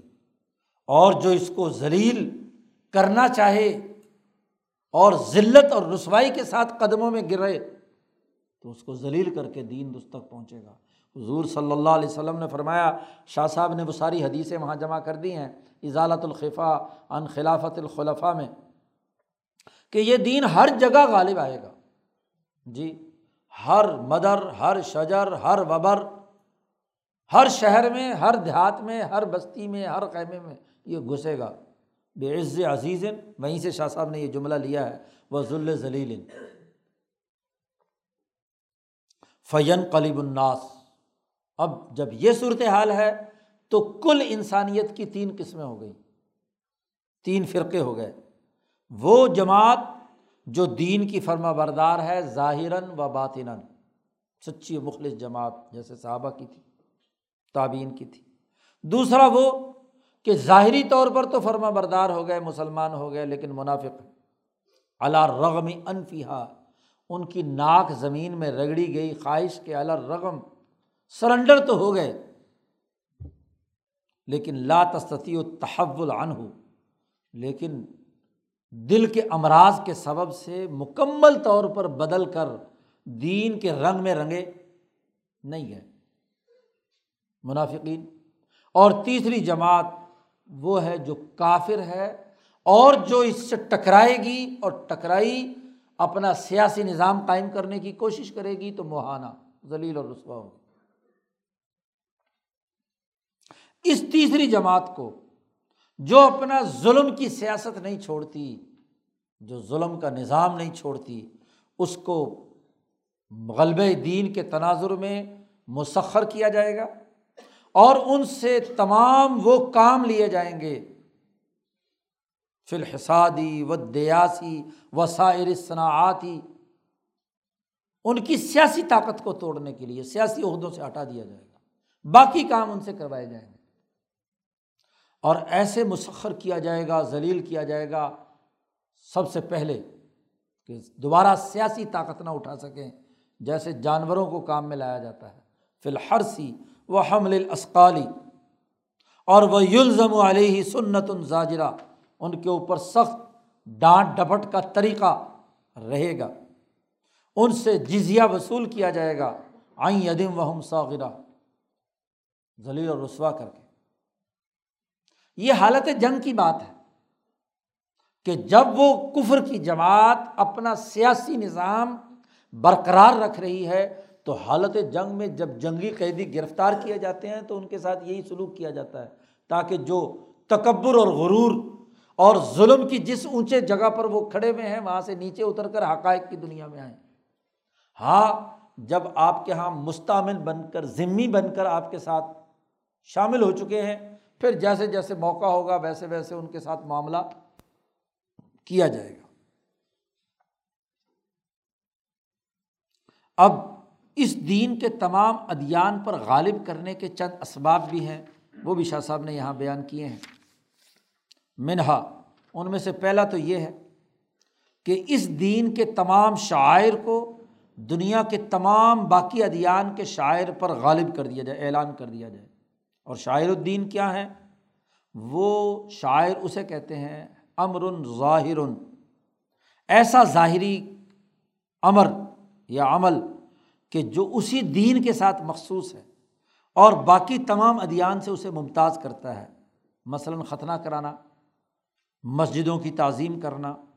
اذان کا ہونا، جمعہ کا ہونا، جماعات کا ہونا، اجتماعیت کا قائم ہونا، یہ شاعر دین ہے۔ تو جب غلبہ دین ہو تو ان شاعر کو کیا ہے قائم کرنا۔ نمبر دو، دشمن جو ظلم کا نظام قائم کیے ہوئے ہیں ان کے ہاتھوں سے طاقت چھین لینا تاکہ وہ اپنے غلط نظاموں کی اور ادیان کے شاعر ظاہر نہ کر سکیں۔ نمبر تین، تیسری شکل یہ ہے کہ مسلمان کافروں کے ساتھ قصاص و جریات کے اندر ایک دوسرے کے کفو نہیں ہوں۔ امام شافعی کے مسلک کو یہاں اختیار کیا ہے شاہ صاحب نے، احناف کے ہاں تو قصاص کا قانون ہاں جی تمام کے لیے ہے۔ ولا فی المناکحات، نہ مناکحات میں، اور ولا فی القیام بالریاست، ریاستوں کی تشکیل میں بھی ایسا نہیں ہوگا کہ وہ برابر کے درجے کے ہوں۔ لیلجئہم ذالک الی الایمان الجاء، تاکہ انہیں مجبور کیا جائے کہ وہ سچے دین اور عدل و انصاف کے نظام کی طرف رخ کریں۔ نمبر چار، منہا، لوگوں کو پابند کیا جائے کہ بر و اسم کی جو عملی شکلیں متعین کی گئی ہیں وہ ہر حال میں قائم کریں، مثلا اخبات کے خلق کی جو عملی شکل نماز کی صورت میں نافذ کی گئی ہے تو نماز کی عملی شکل ضرور دہرائیں گے، نماز چھوڑنا ممنوع ہوگا، ایسے ہی گناہ مثلا۔ اور وہ یلزمہم ذالک الزاما عظیما، مکمل طور پر ان پر لازم کیا جائے۔ ولا یلوح لہم بارواحھا کثیر تلویح، اور بر و اسم کی جو ارواح ہیں یعنی اخلاق و ملکات ہیں ان کو زیادہ عام لوگوں تک اس کے اس کی اہمیت بیان نہیں کی جائے گی کیونکہ وہ اس کو سمجھ نہیں پائیں گے، ان سے تو ظاہری کام مطلوب ہے، اور انہیں اختیار بھی نہیں دی جائے گا شریعت میں سے، جو پسندیدہ ہو وہ کریں اور باقی کو چھوڑ دیں کہ جی یہ کتاب کے ایک حصے پر عمل کرے اور کتاب کے دوسرے حصے کو چھوڑ دیں۔ اور یہ بھی ضروری ہے کہ ان کے سامنے علم اسرار شرائع جو تمام تفصیلی احکامات کا ماخذ ہے اس کو علم مکنون بنا کر رکھا جائے گا کہ جو اس کی اہلیت رکھتے ہیں ان کو بتلایا جائے گا، نااہل کو یہ علم نہیں سکھایا جائے گا، یہ علم انہیں کو سکھایا جائے جن کے قدم دین کے علم میں راسخ ہو چکے ہیں، ورنہ تو وہ اپنے دماغ سے خود ہی کیا ہے چیزیں گھڑتے رہیں گے اور جو دین کی ظاہری شکلیں اور اس کے اعمال ہیں ان کو بروئے کار نہیں لائیں گے۔ وذالک، اس کی وجہ یہ ہے کہ اکثر مکلفین مصالح کی حقیقی معرفت نہیں جانتے کہ اصل مسئلہ کیا ہے، اور نہ ہی وہ اس کی معرفت کی طاقت رکھتے۔ الا اذا ضبطت بالضوابط، جب تک کہ اس مصلحت کے جو ضابطے منضبط کیے گئے ہیں اور اس کو محسوس شکل میں کرنے کا جو طریقہ کار وضع کیا گیا ہے تو وہ تو کیا ہے جب تک نہ ہو تو خالی مصلحت اور اس کے اوپر گفتگو ہاں جی عام آدمی کے لیے نقصان دہ ہے کہ وہ مصلحتوں کی پھول بھلائیوں میں گم ہو جاتا ہے، جو دین کی ظاہری عملی شکل ہے اس کو چھوڑ دیتا ہے۔ اگر ان کو رخصت دے دی جائے تو اس میں سے کوئی نہ کوئی ترک شیء منہا، ان میں سے کوئی نہ کوئی چیز ہاں جی ہو جائے گی۔ او بینا ان المقصود الاصلی غیر تلک الاشباح، یا وہ یہ سمجھے گا کہ یہ شکلیں جو ہیں ہاں جی یہ عملی صورت جو ہے یہ مطلوب نہیں ہے، بس روح ہونی چاہیے، جیسا کہ جاہل پیر کہہ دیتے ہیں کہ جی میں بس اللہ سے تعلق ہے نا تو میں دل کی نماز پڑھ لیتا ہوں، ہاں جی میں تو جی روز عصر نماز پڑھنے حرم جاتا ہوں، اس کا اعتبار کوئی نہیں۔ اس کو یہاں مکلف بنا کر اس کو شریعت کا پابند ہے تو دیندار سمجھا جائے گا، یہ دل کی نماز کیا ہوتی ہے؟ نبی اکرم صلی اللہ علیہ وسلم اور صحابہ تو باوجود اتنے اونچے مقام کے وہ تو ظاہری نماز چھوڑ نہیں رہے، اور یہ یہاں مجذوب پاگل بیٹھا ہوا راک مل کر اور کہتا ہے میں دل کی نماز مکے جا کر پڑھ کر آتا ہوں، تو ایسے احمقوں کا کوئی عمل دخل نہیں ہے۔ کیوں؟ لتوسع لہم مذاہب الخوض، تو اس کے نتیجے میں کیا ہوگا کہ لوگ اپنی عقل دوڑا کر ہاں جی غور و خوض کا ایک نئے راستے کھول لیں گے سوسائٹی میں، اور بہت زیادہ اختلافات پیدا ہو جائے گا، اور اللہ کو جو اصل مقصود ہے اس دین سے پوری دنیا کی انسانیت میں اجتماعیت، وہ ختم ہو جائے گی۔ نمبر پانچ یہ ہے، آخری اور نمبر پانچ یہ ہے کہ غلبہ صرف تلوار کا ہی کافی نہیں، تلوار اور طاقت سے تو ان کا سیاسی نظام توڑا جائے گا، لیکن یہ خالی غلبہ جو ہے ان کے دلوں کا زنگ دور نہیں کر سکتا۔ دلوں کے زنگ دور کرنے کے لیے ضروری ہے، طاقت اور تلوار کا غلبہ تو یہ ہو سکتا ہے کہ تھوڑے عرصے بعد پھر دوبارہ کافر بن جائے، تو وہاں ضروری ہے کہ ان کے سامنے امور برہانیہ اور خطابات نافیہ نافعہ جمہور کے ذہنوں میں ڈالے جائیں، عقلی دلائل کے ذریعے سے دین کی حقانیت ثابت کی جائے برہان کے ذریعے سے، اور اچھے خطابات کے ذریعے سے ان کو بات سمجھائی جائے، کیا کہ ان تلک الادیان لا ینبغی ان تتبع، یہ جو اس سے پہلے فرسودہ مذاہب اور نظام ہائے حیات ہیں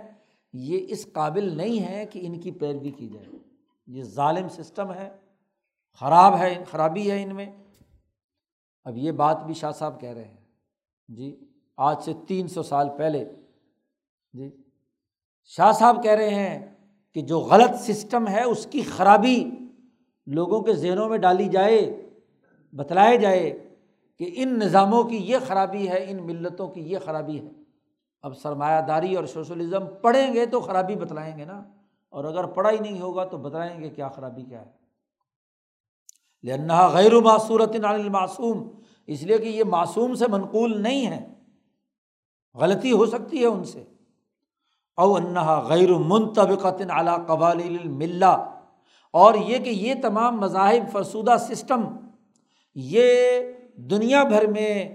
قوموں کی تعمیر و تشکیل کے جو ملتوں کے قوانین ہیں اس پر منطبق نہیں ہو رہے، دنیا بھر کے معاشرے تو ان اصولوں پر قائم ہوتے ہیں، یہ نظام ان اصولوں سے بالکل متصادم ہے، تو ایسے نظام کی اتباع نہیں کی جا سکتی۔ او ان فیہا تحریفا، یا یہ بات واضح کی جائے کہ یہ دین اگرچہ موسیٰ علیہ السلام سے آیا ہے لیکن ان میں تحریف ہو چکی ہے، یہ اگرچہ عیسوی دین ہے لیکن اس میں بھی کیا ہے، ووضعا للشیء فی غیر موضعہ، اور اس میں چیزوں کو آگے پیچھے کر کے غیر محل میں رکھ دیا گیا ہے، غیر موضع میں رکھ دیا گیا ہے۔ اور وَيُصَحَّحُ ذَلِكَ عَلَى رُؤُوسِ الْأَشْهَادِ، اور یہ ساری باتیں ان کے سامنے واضح طور پر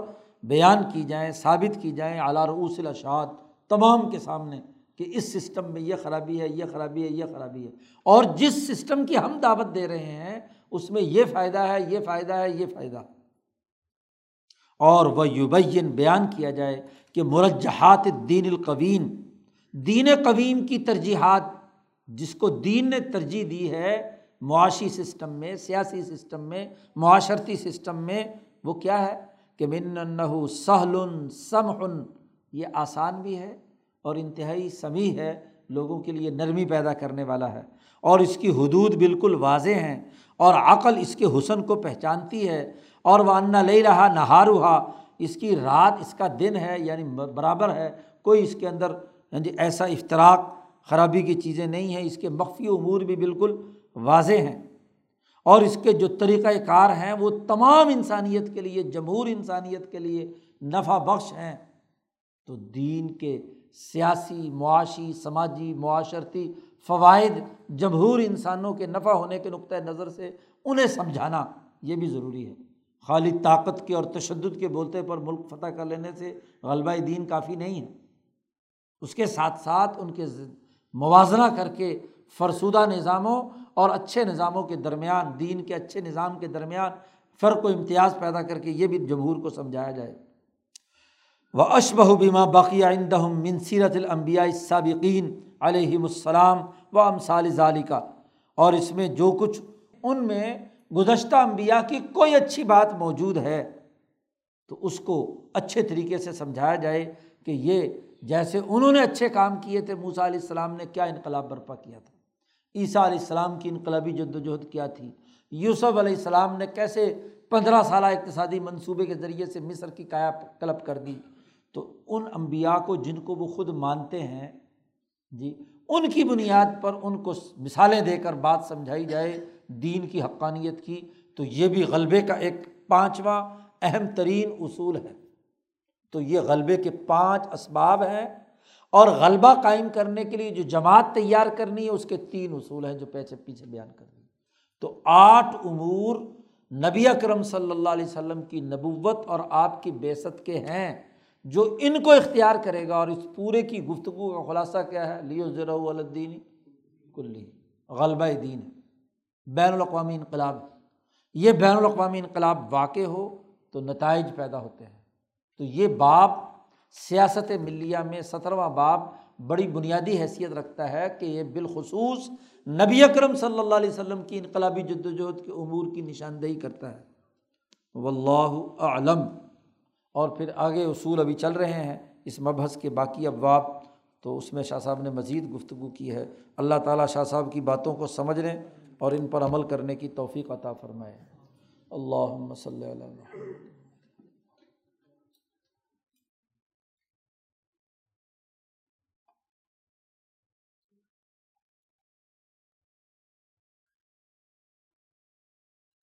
اجمعین۔